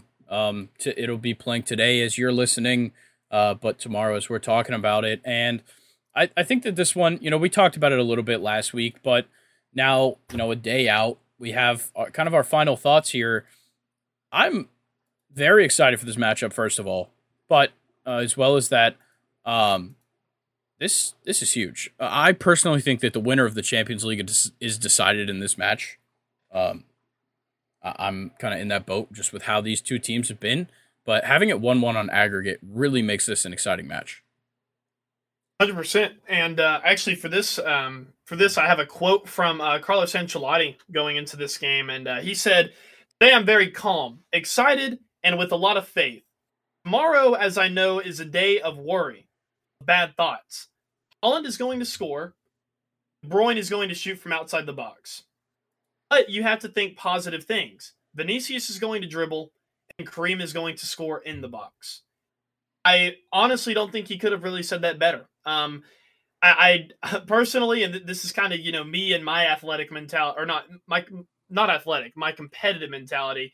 I don't, you know, like Ancelotti saying that he's worried and, and like, you know, the bad thoughts. I, I I would have liked for him to leave out that, but Haaland will probably score. De Bruyne will obviously always shoot from outside the box. Vinicius is going to dribble, and Karim is going to be effective inside the box. So I think Ancelotti hit it on the head. Really, I uh, I, I know Haaland and Karim both didn't score in the first leg, and you know they've been kind of a lot of the offensive production in both of those teams. But I think we can see goals from both of them tomorrow. Yeah, I, I definitely think so. And uh, I'm looking at the probable lineup right now for Real Madrid. Kind of some big changes since leg one. Um, the the return of David Alaba and Antonio Rudiger into this lineup. Uh, so we'll see. Uh, most likely a back four of Carvajal, Militao, Rudiger, Alaba, and Alaba being at left back, sliding Camavinga back into center midfield. Interesting. And I don't know, man. Camavinga's been so good at left back, though. I, I know. I would hate to change that. Yeah, and so like the way it lines up, uh, past the defense would be Kroos at right center mid, Camavinga at center mid, Modric on the left, and then Vinicius, Benzema, and Valverde at right wing. Interesting. So I don't um, know. Yeah, I don't, I don't know, know, how I feel about that. I, I feel like you know you could still put Rodrygo uh, right wing over Valverde, but I understand wanting Valverde and all four or all three of the other midfielders in the lineup. Yeah, I, I think my problem with Rodrygo though is Rod, Rodrygo. Don't get me wrong, very exciting, and he, when he's on, he can be very effective. But I personally don't think he is hundred percent ready to be a hundred percent starter in this Real Madrid starting eleven. Yeah. Okay. I personally I like Valverde there a lot better than I like Rodrygo. Um, and the thing with Valverde at wing is you can, you know, when you're defending, he can come and add an extra center mid, just kind of shade to the side that he's on, and whenever they attack, you know, he can drift out wide. So I would, you know, I like that there, but I don't know. I don't know what's going to happen. Yeah, I think it's very interesting to make this kind of change at this point. and I get it. You know, a one-one draw is not what you're you're going to be satisfied with uh, as Real Madrid, and making changes is what you need to do. But Manchester City isn't changing a thing, so you know there's really no telling. It, looks like Bernardo Silva is going to play on the right wing. I still think Phil Foden should be on the left rather than Grealish. Uh, that's just my personal opinion, but you know otherwise I can't really complain. Haaland, uh, Gundogan, De Bruyne, Rodri, Stones at CDM, and then the back three of Akanji, Dias, and Walker. Yeah, no, I don't have any problems with this lineup. I just still would like to see Phil Foden starting over Jack Grealish. Yeah, I, I think I can agree with you there. Um, yeah, I, I, I don't know. Um, it's hard to it's hard to say to me or for me if I was a coach of one of these teams to change the lineup or not. Um, because I mean it was a one-one draw there's going to have to be at least some tactical changes that are made, you know, uh, by both sides. But I don't know if I would necessarily change the personnel. Yeah, I, I definitely understand that. Um, I, I think kind of keys to victory wise, what do you see as Real Madrid's key to, you know, changing things up since the first leg? I said it in the first, uh, and you know, in our uh, pre, uh, damn, I can't talk anymore. Recap to the first leg. Shit if Real Madrid can they don't even have to score in my opinion. If Real Madrid can hold Manchester City to not scoring for, you know, let's say like 70 minutes. I think I think Manchester City could find themselves in trouble if they don't score early on, basically. And Real Madrid has the defense to, you know, keep Haaland in check. Of course, it is Haaland, and Haaland has the ability to, you know, shit on Real Madrid's defense. That dude, that's why this fucking game's going to be so ridiculous. But yeah, to go back to what you said, the key for Real Madrid is not letting Manchester City score for a very long time. Yeah. If they're going to score, let them do it late. I'm in the same boat. I think Real Madrid needs to capitalize on the defense here. The defense is going to win this this game for them. And that's kind of the problem with it being 1-1 is that they have to play defensive because Erling Haaland is staring you in the face.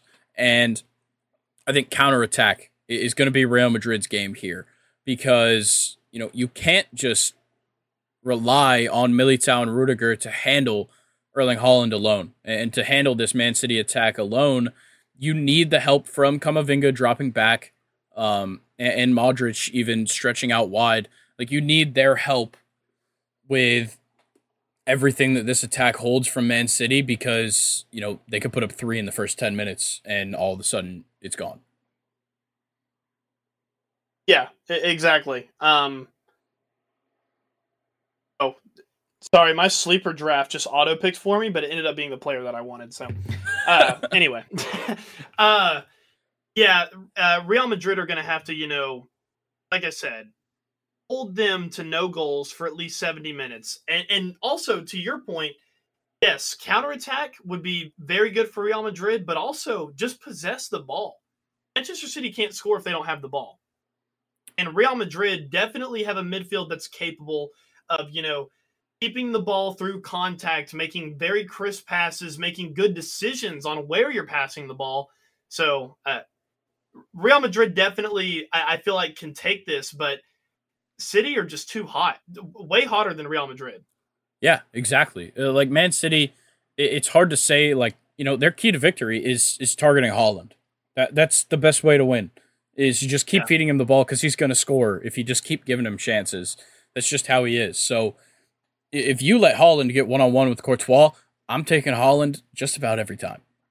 Yeah, me too. I mean, uh, that's no disrespect to Courtois, but Haaland is genuinely just that good. Yeah, and with the passing ability of Ilkay Gundogan and De Bruyne and Bernardo Silva and even Jack Grealish, like there's they can target Haaland from every angle. It doesn't matter how, whether in the air, on the ground, through balls. It doesn't matter what they have to do to get the ball at the foot of Erling Haaland. If it gets there, you better be scared. That's a good point, and it's something that we've talked about many times with Manchester City, and it's the way that they line up. Is when you're when you play a three back and add that extra center mid or striker, you know, depending on what three back you run. On top of the fact that Manchester City don't really have any true wingers on their team, it's just a bunch of center mids. You're you're exactly right, Grayson. Is the passes for Haaland, if played right, are going to be flying from all over the place, from the wing through crosses, you know, on the ground from the center. Like it, it's just the through balls are going to be coming, you know, from everywhere. Or at least that's, you know, that's how I would coach my team if I was Manchester City. Is just spam through ball. yeah, yeah, triangle or Y, whatever console you play yeah, on. Exactly. You're spamming that button. Maybe maybe hitting a little L one or L yeah. T I don't, I've never played Xbox. Yeah, I don't know what an Xbox is to be Whatever. honest with you. PlayStation guys right here, and and I'm on yes, PC sir. now, but PlayStation Four controller. So yes, um, yeah, I've been playing a lot of FIFA, like a lot of FIFA. oh man, I have a cool little fact uh, for you here, and this is uh, just just insane, but it's honestly like, you know, after hearing this, you're gonna be like, yeah. If Madrid progresses, it'll be their sixth final appearance in ten seasons. Holy shit! In the UCL final, I mean they they've dominated it for you know what they've won four of those. School. Yeah, absolutely. Yeah, insane. I believe so. They're ridiculous in the UCL.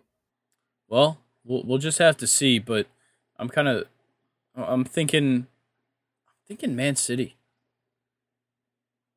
Ah. Uh, I don't I don't want Manchester City to go through, man, but they're hot. Um it's at the Etihad too. That's what makes it so tough. Almost jinxed each other there. Uh,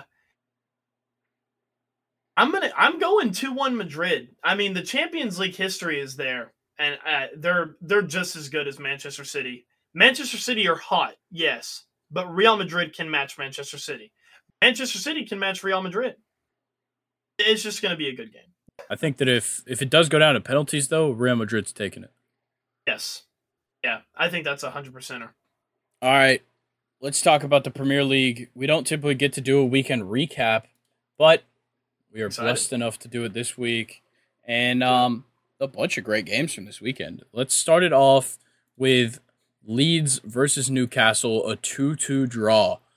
This is very surprising. I, I actually did I call this? I can't remember. I think I called two draws last week. Mm. I can't quite remember. But either way, Newcastle, you know, they didn't have to have these points, but now they are um, tied with Manchester United on points at 66, though a 22 advantage in goal differential. Um, but with uh, Manchester's ugh, Manchester United's win over Wolves uh, this past weekend, they draw it even, and Newcastle has a tough match coming ahead of them as well uh, on Thursday against Brighton. So very important here to pick up some points for Newcastle if they want to hold third place. And with Liverpool only a point behind, Liverpool on absolutely outstanding form. They've won at least their last five, and they're only a point behind Manchester United and Newcastle. So, Newcastle, this is a tough draw here with Leeds, but Leeds really needed even just a point because now it puts them at 31. They're in 18th place. They're a win or even a draw out of relegation if they can change up the goal differential, which is only a one goal difference with Everton. Um, this is just what a what a season it has been. Yeah, you're exactly right. Um, yeah, Leeds Newcastle 2 2 draw. Bummer. Absolute bummer result for Newcastle. But to your point, Grayson, wow. I mean, Leeds, what a result for them. and the goals coming from a center back and a right back for Leeds. I mean, it's just a perfect shithouse game for them. Um, the first goal absolutely perfect positioning from their captain Luke Ayling, who plays right back, which is uh, the position that I played, and the, the positioning on his goal was ridiculous. It, it, it is the perfect run from a right back. I mean, he just ran in, in you know into the back door, no pun intended, just threw everybody completely unmarked. No defender even had any clue he was there because he's the right back, and he just you know kind of follows up on a on a rebound shot off of Nick Pope, and it was uh it was very good there. So yeah, Leeds um Le- Leeds played really well against Newcastle. Yeah, uh, and you know Newcastle didn't really play bad necessarily. Callum Wilson with a brace, um, and then Nick Pope having a huge saved penalty uh, with Patrick Bamford shooting at him. Very, very interesting stuff. But I'm just, I'm kind of floored that Newcastle wasn't able to take this one away. Me too. Um, yeah, Nick Pope needs to be, you know, probably considered as one of the better keepers in the Prem. I think now is uh, after this season, he's just, you know, really just keeps getting better although Newcastle only scored two pins, uh, and that was you know both of their goals coming from Callum Wilson. Newcastle were by far the better team, and, and I mean Leeds' second goal at the end of the game was just some ticky tack like defender shot it from outside the box, and it takes like a double deflection or something crazy. Like Le- Leeds honestly got pretty lucky with both of their goals, and you know, like I said, Newcastle is by far the better team in my opinion. Yeah, and kind of crazy that Leeds played this well with Tyler Adams out um, with his hamstring injury. It, it, just kind of makes this appearance look even better. And um, I'd be pretty happy if I were Leeds with this result. I would too. Uh, it, and even if um, even if Newcastle, let's say, beat them three two, Leeds still put two past the best defense in the Prem. Yeah, so. and and next week, uh, Leeds faces West Ham, or so you know it's it's not that bad of a matchup. And if they can get a win, they've got the opportunity to either draw Nottingham Forest on points with them facing Arsenal or possibly pass Everton um, with Everton facing Wolves. Wow.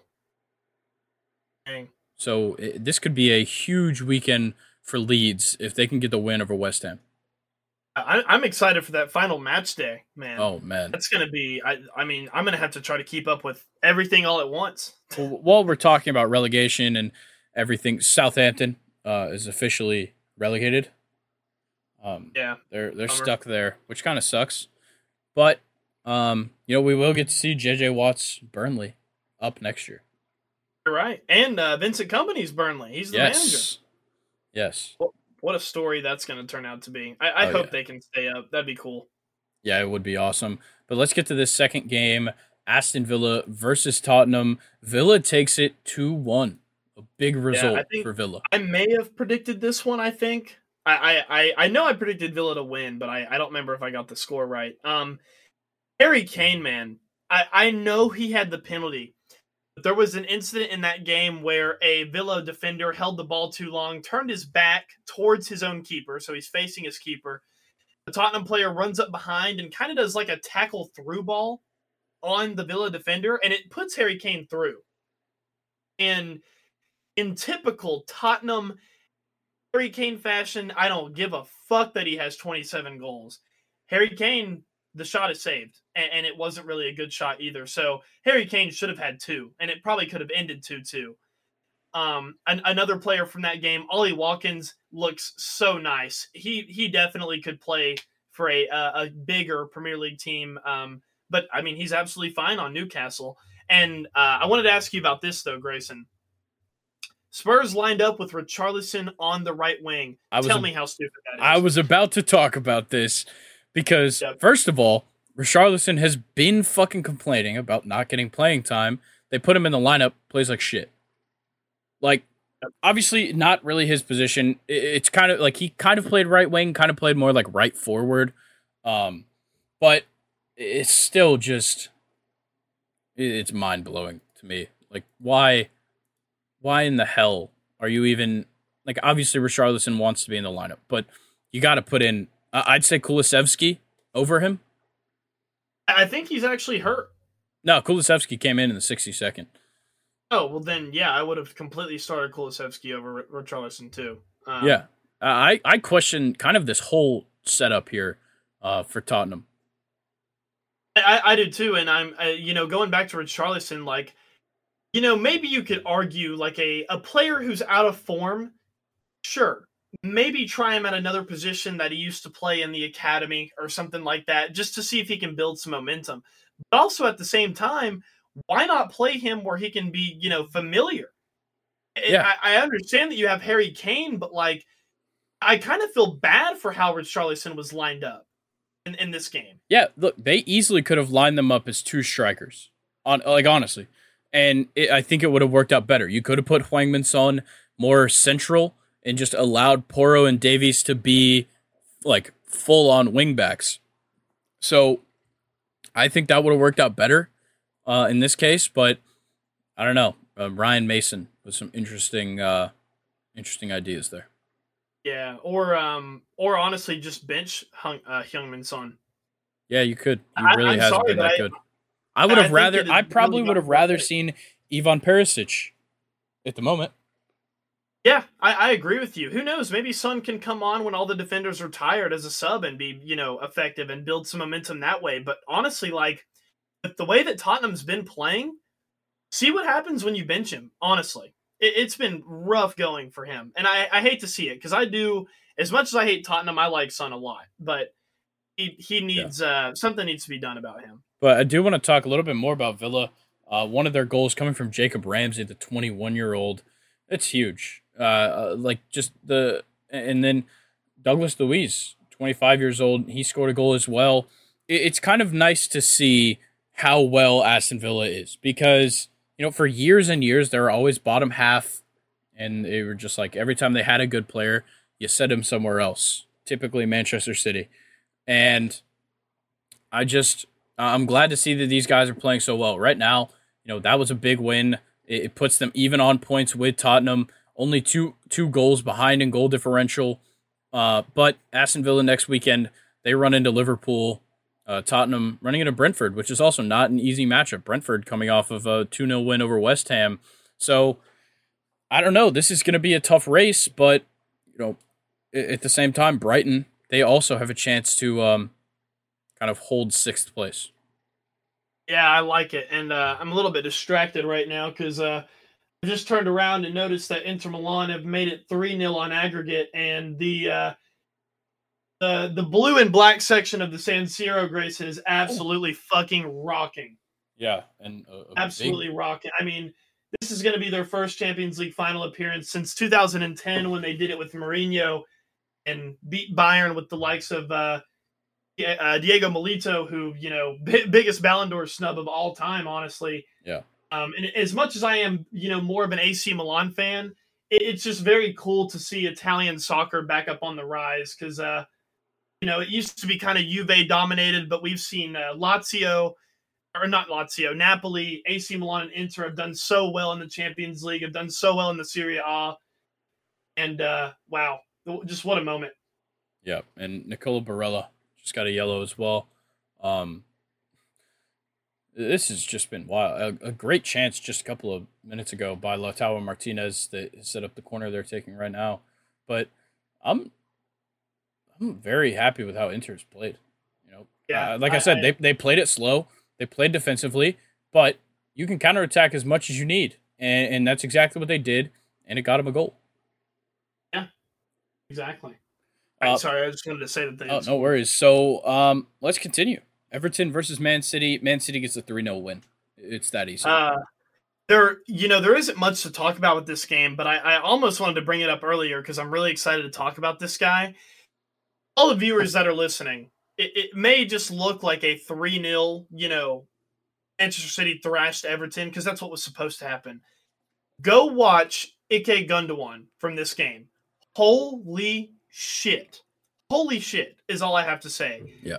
Um, the first goal was just really fucking good. I, I it, he was like all back down and had to, you know, kind of do a Dzeko leg wrap around, you know, the defender scored, and then two minutes later he crosses the ball to Haaland who scores a goal and an assist in two minutes. Yeah, it, absolutely fantastic showing. Um, they let Kevin De Bruyne get the day off, put Julian Alvarez at cam, and um, yeah, I'm I'm pretty happy with with Manchester City right here, and just kind of goes to show that this team has quite the setup, uh, you know, ready for them in the Champions League because this lineup very different from what we're seeing in the Champions League. Like, you know, a four at the back. They have Manuel Akanji oh, playing left back. Off. It's kicking off. Yep, here it is. Oh yeah, the fans are going. Sorry, uh, the I, should probably because the viewers can't actually see what I'm seeing. Uh, Milan and Inter are now uh, now fighting. Yep. oh wow. Oh shit. Uh, oh. But uh, yeah, I it's I kind of feel bad for Julian Alvarez. He uh he honestly could have gone somewhere else and started. yeah. Instead, he's just kind of a, another good cog in this you know ridiculous loaded lineup that City have. I could see him moving this summer to another Premier League team, somebody that possibly needs some help in the attacking front, um, like one that's maybe up there near the top. Uh, I feel like, you know, maybe Brighton. Brighton would be a decent landing spot for him. Would like that. Um, you know, he could go to Aston Villa, but Ollie Watkins has a good thing going. You know, there is this one team that's in 11th right now that maybe one of us supports that could use a striker. could could use a couple of things. Yeah. Well, hopefully they'll get uh, Victor Osimhen. Uh, yeah, I almost don't even want him to leave Napoli, man. I, I, I would love Osimhen at Chelsea, but like I also don't want to ruin what he's been able to accomplish and how good he is. Because you know the Premier League can be a hard adjustment for some players. Some players will come to the Premier League after having a ridiculous season and do absolutely nothing. So it's true. But at least you guys have Mauricio Pochettino, who said that he wants Osimhen. So yeah, I, I don't know how I feel about Pochettino as uh, our our new coach next season yet, but uh, I, am gonna you know keep my keep my mind open. I think. Fair enough. Um, all right, let's talk Arsenal versus Brighton. Brighton absolutely thrashed them, three 0 It's kind of crazy, honestly. Uh, goals coming from uh, Incencio or Enciso, Undav, and Estupiñán. Um, just a, a fantastic showing from Brighton. They've, uh, yeah, uh, Arsenal have officially bottled it. Um, yeah. And, you know, there were a lot of people on Instagram, a lot of soccer podcasts that I follow that were like, you know, how is this a bottle job for Arsenal? Like, they, they are obvious. so good this year. It, it is pretty obvious. They they have finished second place, and Arsenal with Mikel Arteta and their young team, this is a fantastic season for them still. Did they bottle the league? Yeah, they did. oh yeah, easily. Like 100%. They they were well ahead of everybody. You know, like even just coming into the restart uh, after the Premier League or after the World Cup, and like like they just randomly out of nowhere just skid after that loss to Man City in mid February. Like it went, it was like a draw versus Brentford, the three one loss to Man City, and then you know a couple of pretty good games, and then like it, it just seemed like they slowed down. You know, three straight draws, and then another loss to Man City, and it was over from there. Yeah, and I, if I'm an Arsenal fan, you know, you still have a lot to be excited for. I mean, I, I'm, you know, as a Chelsea fan who hates Arsenal, I'm curious to see how they can build off of this season. Who are they going to bring in? Who's going to stay? Who's going to leave? Yeah. Um, you know, and what next season can hold for them because they've proven that you know an Arsenal team with honestly no stars, like no real big names, can you know finish second in the Premier League, and I, I think that's pretty impressive. So you know, back to kind of what I said, Arsenal 100% bottled the league. But there are way more positives, I think, to come out of this season for Arsenal than just bottling the league. I know that sounds crazy, but like I, I, seriously think that there's a lot to look forward to if you're an Arsenal fan. Yeah, like what we've seen from this lineup and just the players throughout it is fantastic. This is the season we needed to see out of Martin Odegaard, out of Bukayo Saka, even Aaron Ramsdale. Like this is what we had to see from these guys. And, Gabriel Jesus looked very good in his first season in red. Uh, Martinelli was very good this season. Like these are all positives for the future you just have realized now that there's some things to work on. I think particularly in the midfield. I think Granit Xhaka probably should not be starting in the Premier League now at 30 years well, old. Actually, I think he's on his way out. I think Good. I got that notification either today or yesterday, but uh, he he won't be at Arsenal next year. Yeah. Um, I, I yeah. think it's crazy that Thomas Partey was not starting in this match over Granit Xhaka. Um, obviously, putting Jorginho in the lineup just kind of makes sense, but you know hasn't been good, you know whatsoever. So I, I don't know, man. It's just kind of crazy. Yeah, and and to talk about the game itself is uh before the first goal, this was like super entertaining. I mean, it was back and forth, box to box. Um, physical as hell, and it just seemed like all the players in this uh, in this matchup on Brighton and for Arsenal were just striking the ball well. Is all of the shots, and there were plenty, were just firm and like just hard as hell. Um, and you know Brighton obviously struck first, and then Brighton's second goal was like complete just bullshit trash. I mean, Brighton got super lucky and you know, through that luck is it, you know, it made it 2 0. And at that time, you know, Arsenal were just kind of finished at that point. But, you know, to Brighton's point, or to Brighton's uh, credit, it, they've been absolutely fantastic. You know, this is a really good season for them. And a 3 0 win over Arsenal, even in the skid that Arsenal is having, still super impressive for a team like Brighton. Oh, yeah. Well, 100% and just kind of what we've seen from Brighton all season is kind of just unselfish soccer. That's what they've done so well. Like their top goal scorer is Alexis Mac Allister with ten, um, and then Pascal Gross at eight, and everything else is just kind of passed around. Uh, you know, everybody else is spread throughout, and a fantastic season from Solly March, uh, a guy who you know really had no attention going into the season, ended up third in, third in goals, second in assists for this team well tied for first in assists for this team. So I'm very happy with what we've seen from Brighton, and I think they're a team that you know with the correct acquisitions this summer could continue to stay on top. Yeah, maybe even you know kind of make a run into the Europa League as well if they can stay in that spot. Yeah, and not just key acquisitions, but also retaining some guys because with you know a, a season like this, you typically will end up losing a couple guys. I know Moises Caicedo has been a big one that people are eyeing in this offseason. You know, at 21 years old, somebody could throw a lot of money at you. And, you know, whether you sell him or not, you have to address these, you know, big things with the squad. Exactly. Um, that's a very good point that you just made. Is a lot of these, you know, e- either a big team in a non uh, and not a very big uh, league, or a middle table team in a very big league. You know, you always got to watch out for whenever you have a good season because uh, the big teams are going to be calling and their agents, you know, the agents are going to be out there. So it, it's good to make sure that everybody is committed and wants to stay. All right.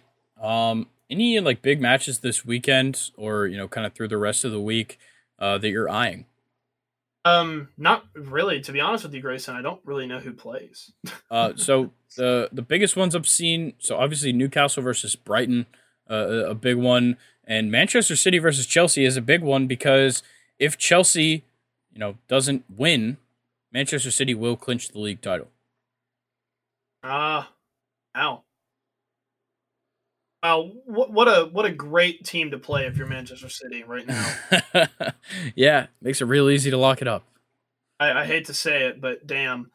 Um, Nottingham Forest and Arsenal could be a big one. You know, I think Nottingham Forest is one of those teams. Yeah, they're in 16th, and I mean they could still get relegated. Um, yeah. But they're coming against an Arsenal team that is on a skid, so maybe they can get some points there. Uh, Newcastle and Leicester should just match up well. I feel like Tottenham, yeah. Brentford, uh, and Liverpool Villa for sure. Yes, yeah, Liverpool Villa is going to be a fantastic game to watch. Yes, it will. Um, I honestly don't even know if I could really pick a winner there. Yeah, um, I I feel like I have to go Liverpool just with the form they're on. Yeah, I like that, but Villa Villa has looked good against the bigger teams uh, as of lately. I feel like so. Who knows? All right. Well, let's get into top three, bottom three. Premier League jerseys, of course, same rules as the MLB. Uh, only this season's jerseys. Um, so Luke, I went first on the top last week. You get to go first on the top this week. Uh, I guess we can go ahead and get started. All right. Um, I'm gonna take a team. I, I, I feel like you know, even with like doing the podcast and keeping up with sports a, a lot more. I, never actually saw this jersey or seen them wear it, but the Bournemouth away jersey mm. is sick. Very. It is so sick. It's got like um like palm tree leaves on the on the front with like this nice like purple bluey kind of like light blue like coloration. It's it's very very nice. I really like this jersey. All right, yeah, I, I'm I'm very stuck between kind of a few different options, but I don't know. I think I'm just gonna go with a, a little bit of an easier pick here. I, I got to go with the Manchester United home jersey. I, I like it. It's the throwback look. You know, it reminds me of like George Best, and you know, I, I couldn't I don't know. I think it just encapsulates like Premier League soccer when I think of it, like this throwback Manchester United, like really long time ago. Like this is what a, a soccer jersey was for the longest time, and I think yeah. You know, kind of just as like a, an example and as an ode to such a fantastic era, um, it's a fantastic jersey. I was about to say is it, it's really cool to kind of call back to you know the golden age of Manchester United soccer. So I, I, I like that one too. That was a good pick. Um, okay, I'm gonna go Crystal Palace away jersey. I love how like they kind of have like the stripes down the middle.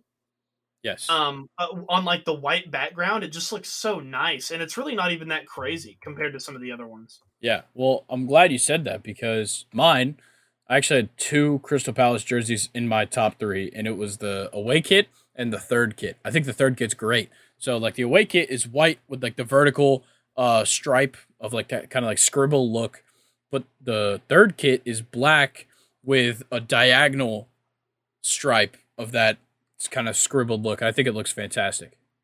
Even their home kit too. Their very, home kit seems nice. a little busy to me. It looks like one of those uh, cups like you know what I'm talking about? Like a cup you'd get, like a paper cup. I have no idea what you're talking about. What? You don't know what I'm talking about? I'm sorry. you know, like the paper cups that have like that kind of like faded color on them. You'd get them at like a like they'd be like ones you'd see in like a bathroom at like a dentist's office. Oh yeah, yeah, I do know what you're talking about. Okay, that's what yeah. that looks like to me. Just because like I, I like the idea of the stripes with a solid background. I like it. I like it. Um, all right. Well, you know, this wouldn't be a podcast if we couldn't be biased towards our own teams. I'm going to go with all of Chelsea's kits for my third one. Um, their I, their home jersey got shit on a lot, but I, I don't really know why. It, it, it is plain, but like the lighter blue collar, so sick. Their away jersey, very very very nice this year. But my favorite, even though it has no, it, like the colors have nothing to do with the team, that khaki jersey is badass. Yeah. Love the khaki jersey. I think it's good. Not badass. no. I don't. But for my third of the top three, I'm taking the Everton home kit because I think they did Chelsea's jersey better than Chelsea. Oh man. Why why do you come after me on these now? Dude, First look, the Yankees, look, now Chelsea. I'm, I'm just saying. All Chelsea Chelsea's jersey is literally just Nike logo, Chelsea badge, sponsorship logo, nothing eh, on a solid blue shirt. Okay? I'd rather have three than stake.com. Okay, that's not the big deal here because Everton did the solid blue background, but they added the texture and, and like that little design, very minute design into that jersey that's what does it for me. I like it. I, I think it looks great. I, I don't like it, but I like it. Um, are we going to do honorable mentions yeah, now for our top three? Uh, Liverpool third kit. Uh, very nice green with like the kind of um, with the red. It, it's two colors that I don't really like think would match. Like if you told me, if you try to describe to me what this jersey looked like, I'd probably tell you that you know you're a lunatic. But it actually looks really good. Yeah. And uh, my honorable mention would be the Wolves third kit. I like it. It looks kind of like a like Goyard, that kind of design. Um, like the okay, I like it. Gray jersey. the gray, yeah. yeah. And I have two more. Um, oh, Nottingham Forest third kit, and then uh, I think probably my favorite out of the honorable mentions, West Ham's third kit. Very very cool take on what their colors are. I love it. All right. Well, time to move to the bottom. But actually, before that, uh, Inter Milan has officially won, and they will be through to the UCL final. Yep. So wow. let me get the bottom for started. Um, you know, I already kind of tortured you with the Chelsea home jersey, so I'm not going to do that one. Um, I think I'm going to go. I'll be honest, a majority of my list of ones that I have here are third kits. Uh, I think a lot of teams fuck that up. But I think I'm going to go with the Fulham away kit.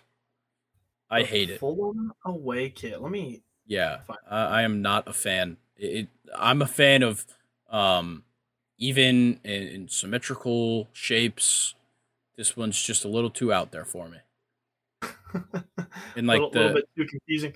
It, it's like it's got like speckles, if that makes sense. Like it doesn't look. It looks textured because it's almost like blurry. I hate it. Oh wait, did you say the Fulham away? Yeah. Mm, I disagree with you on that one. I like that one. Really? I, yeah, I, I, think it's uh the the textures are the texture is weird, but the colors I like. Yeah, I don't mind the colors. I, I more mind like the the shape and, and the texture. I don't like it. Okay. Um, I'm glad you didn't take mine because, to, in my opinion, this one is, is just so far the worst. Manchester City's away jersey. Oh Disgusting. yeah, I understand that one. Disgusting, and, and I mean, like red and black is like you know every first grader loves red and black. You know, just the colors together. I love red and black. You know, Darth Vader, red lightsaber, black black attire. You know, it, it looks badass. It's sick. But then you throw the yellow on here. Yeah. And just makes no sense, and it just doesn't look good at all, in my yeah. opinion. I'm also not a fan of their third kit. It's not my pick, but I'm not a fan of like the it almost looks spray paint. Like yeah, don't like yep. it. But um, I think my second gonna go. Actually, I'm gonna go with one that was actually one of your honorable mentions.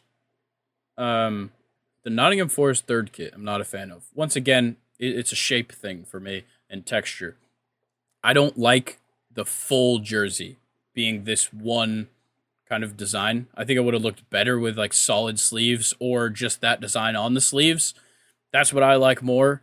Um, you know, when you do like this crazy like, geometric, you know, whatever, it, it needs to be balanced, and I don't like the whole kit being this design.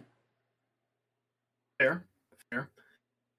Um, let's see. Uh, I'm gonna go with Tottenham away. Their okay. away jersey is just um, they they kind of tried to copy Chelsea's home jersey from last year, and it, it just didn't really turn out that well. I, I don't like you know their logo and the Nike check being in the center above the sponsorship, and I also don't like where the yellow is like close to the neck. It's just not a good look to me. All right, my last one. I'm kind of split. Uh, but I think I'm going to go with the Brentford third kit. Um, I'm just not a fan. It's almost like like I can't even explain what it is. Just a bunch of random squares all over the jersey, and it just looks bad. Like it looks poorly done. I guess it's supposed to look like I don't know, like a glitch. I have no idea what this is supposed to be. I just don't like it. Okay, fair, fair.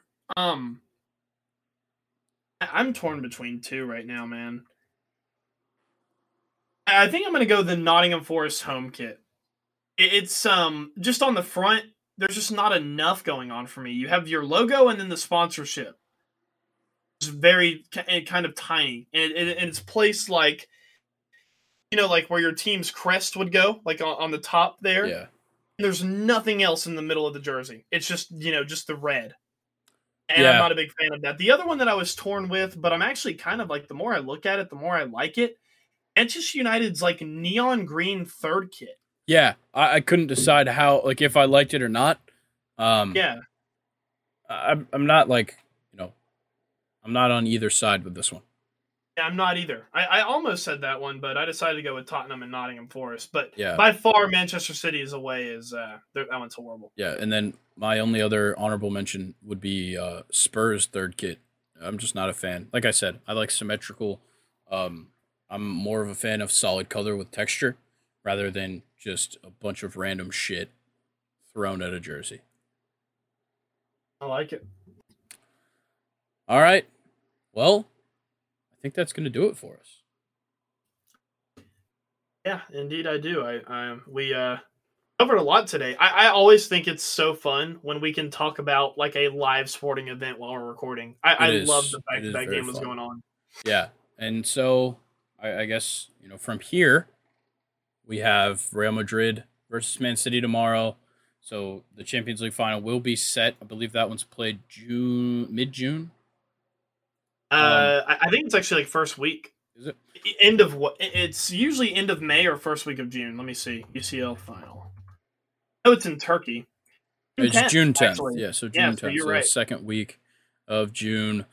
I- am excited. You know, no matter who's there uh, against Inter, but um, you know, everything else wise, MLB, um, just a lot of stuff going on that I'm very happy about. Yeah, it, especially the MLB, man. It's uh, it's going to be fun, especially once we get closer to like All Star Weekend. Yeah. Uh, I can't wait for that. Yeah, still got like two months till then, but I'm very excited. Yep. Sure. And then the return of Brock on Friday. It's going to be very exciting.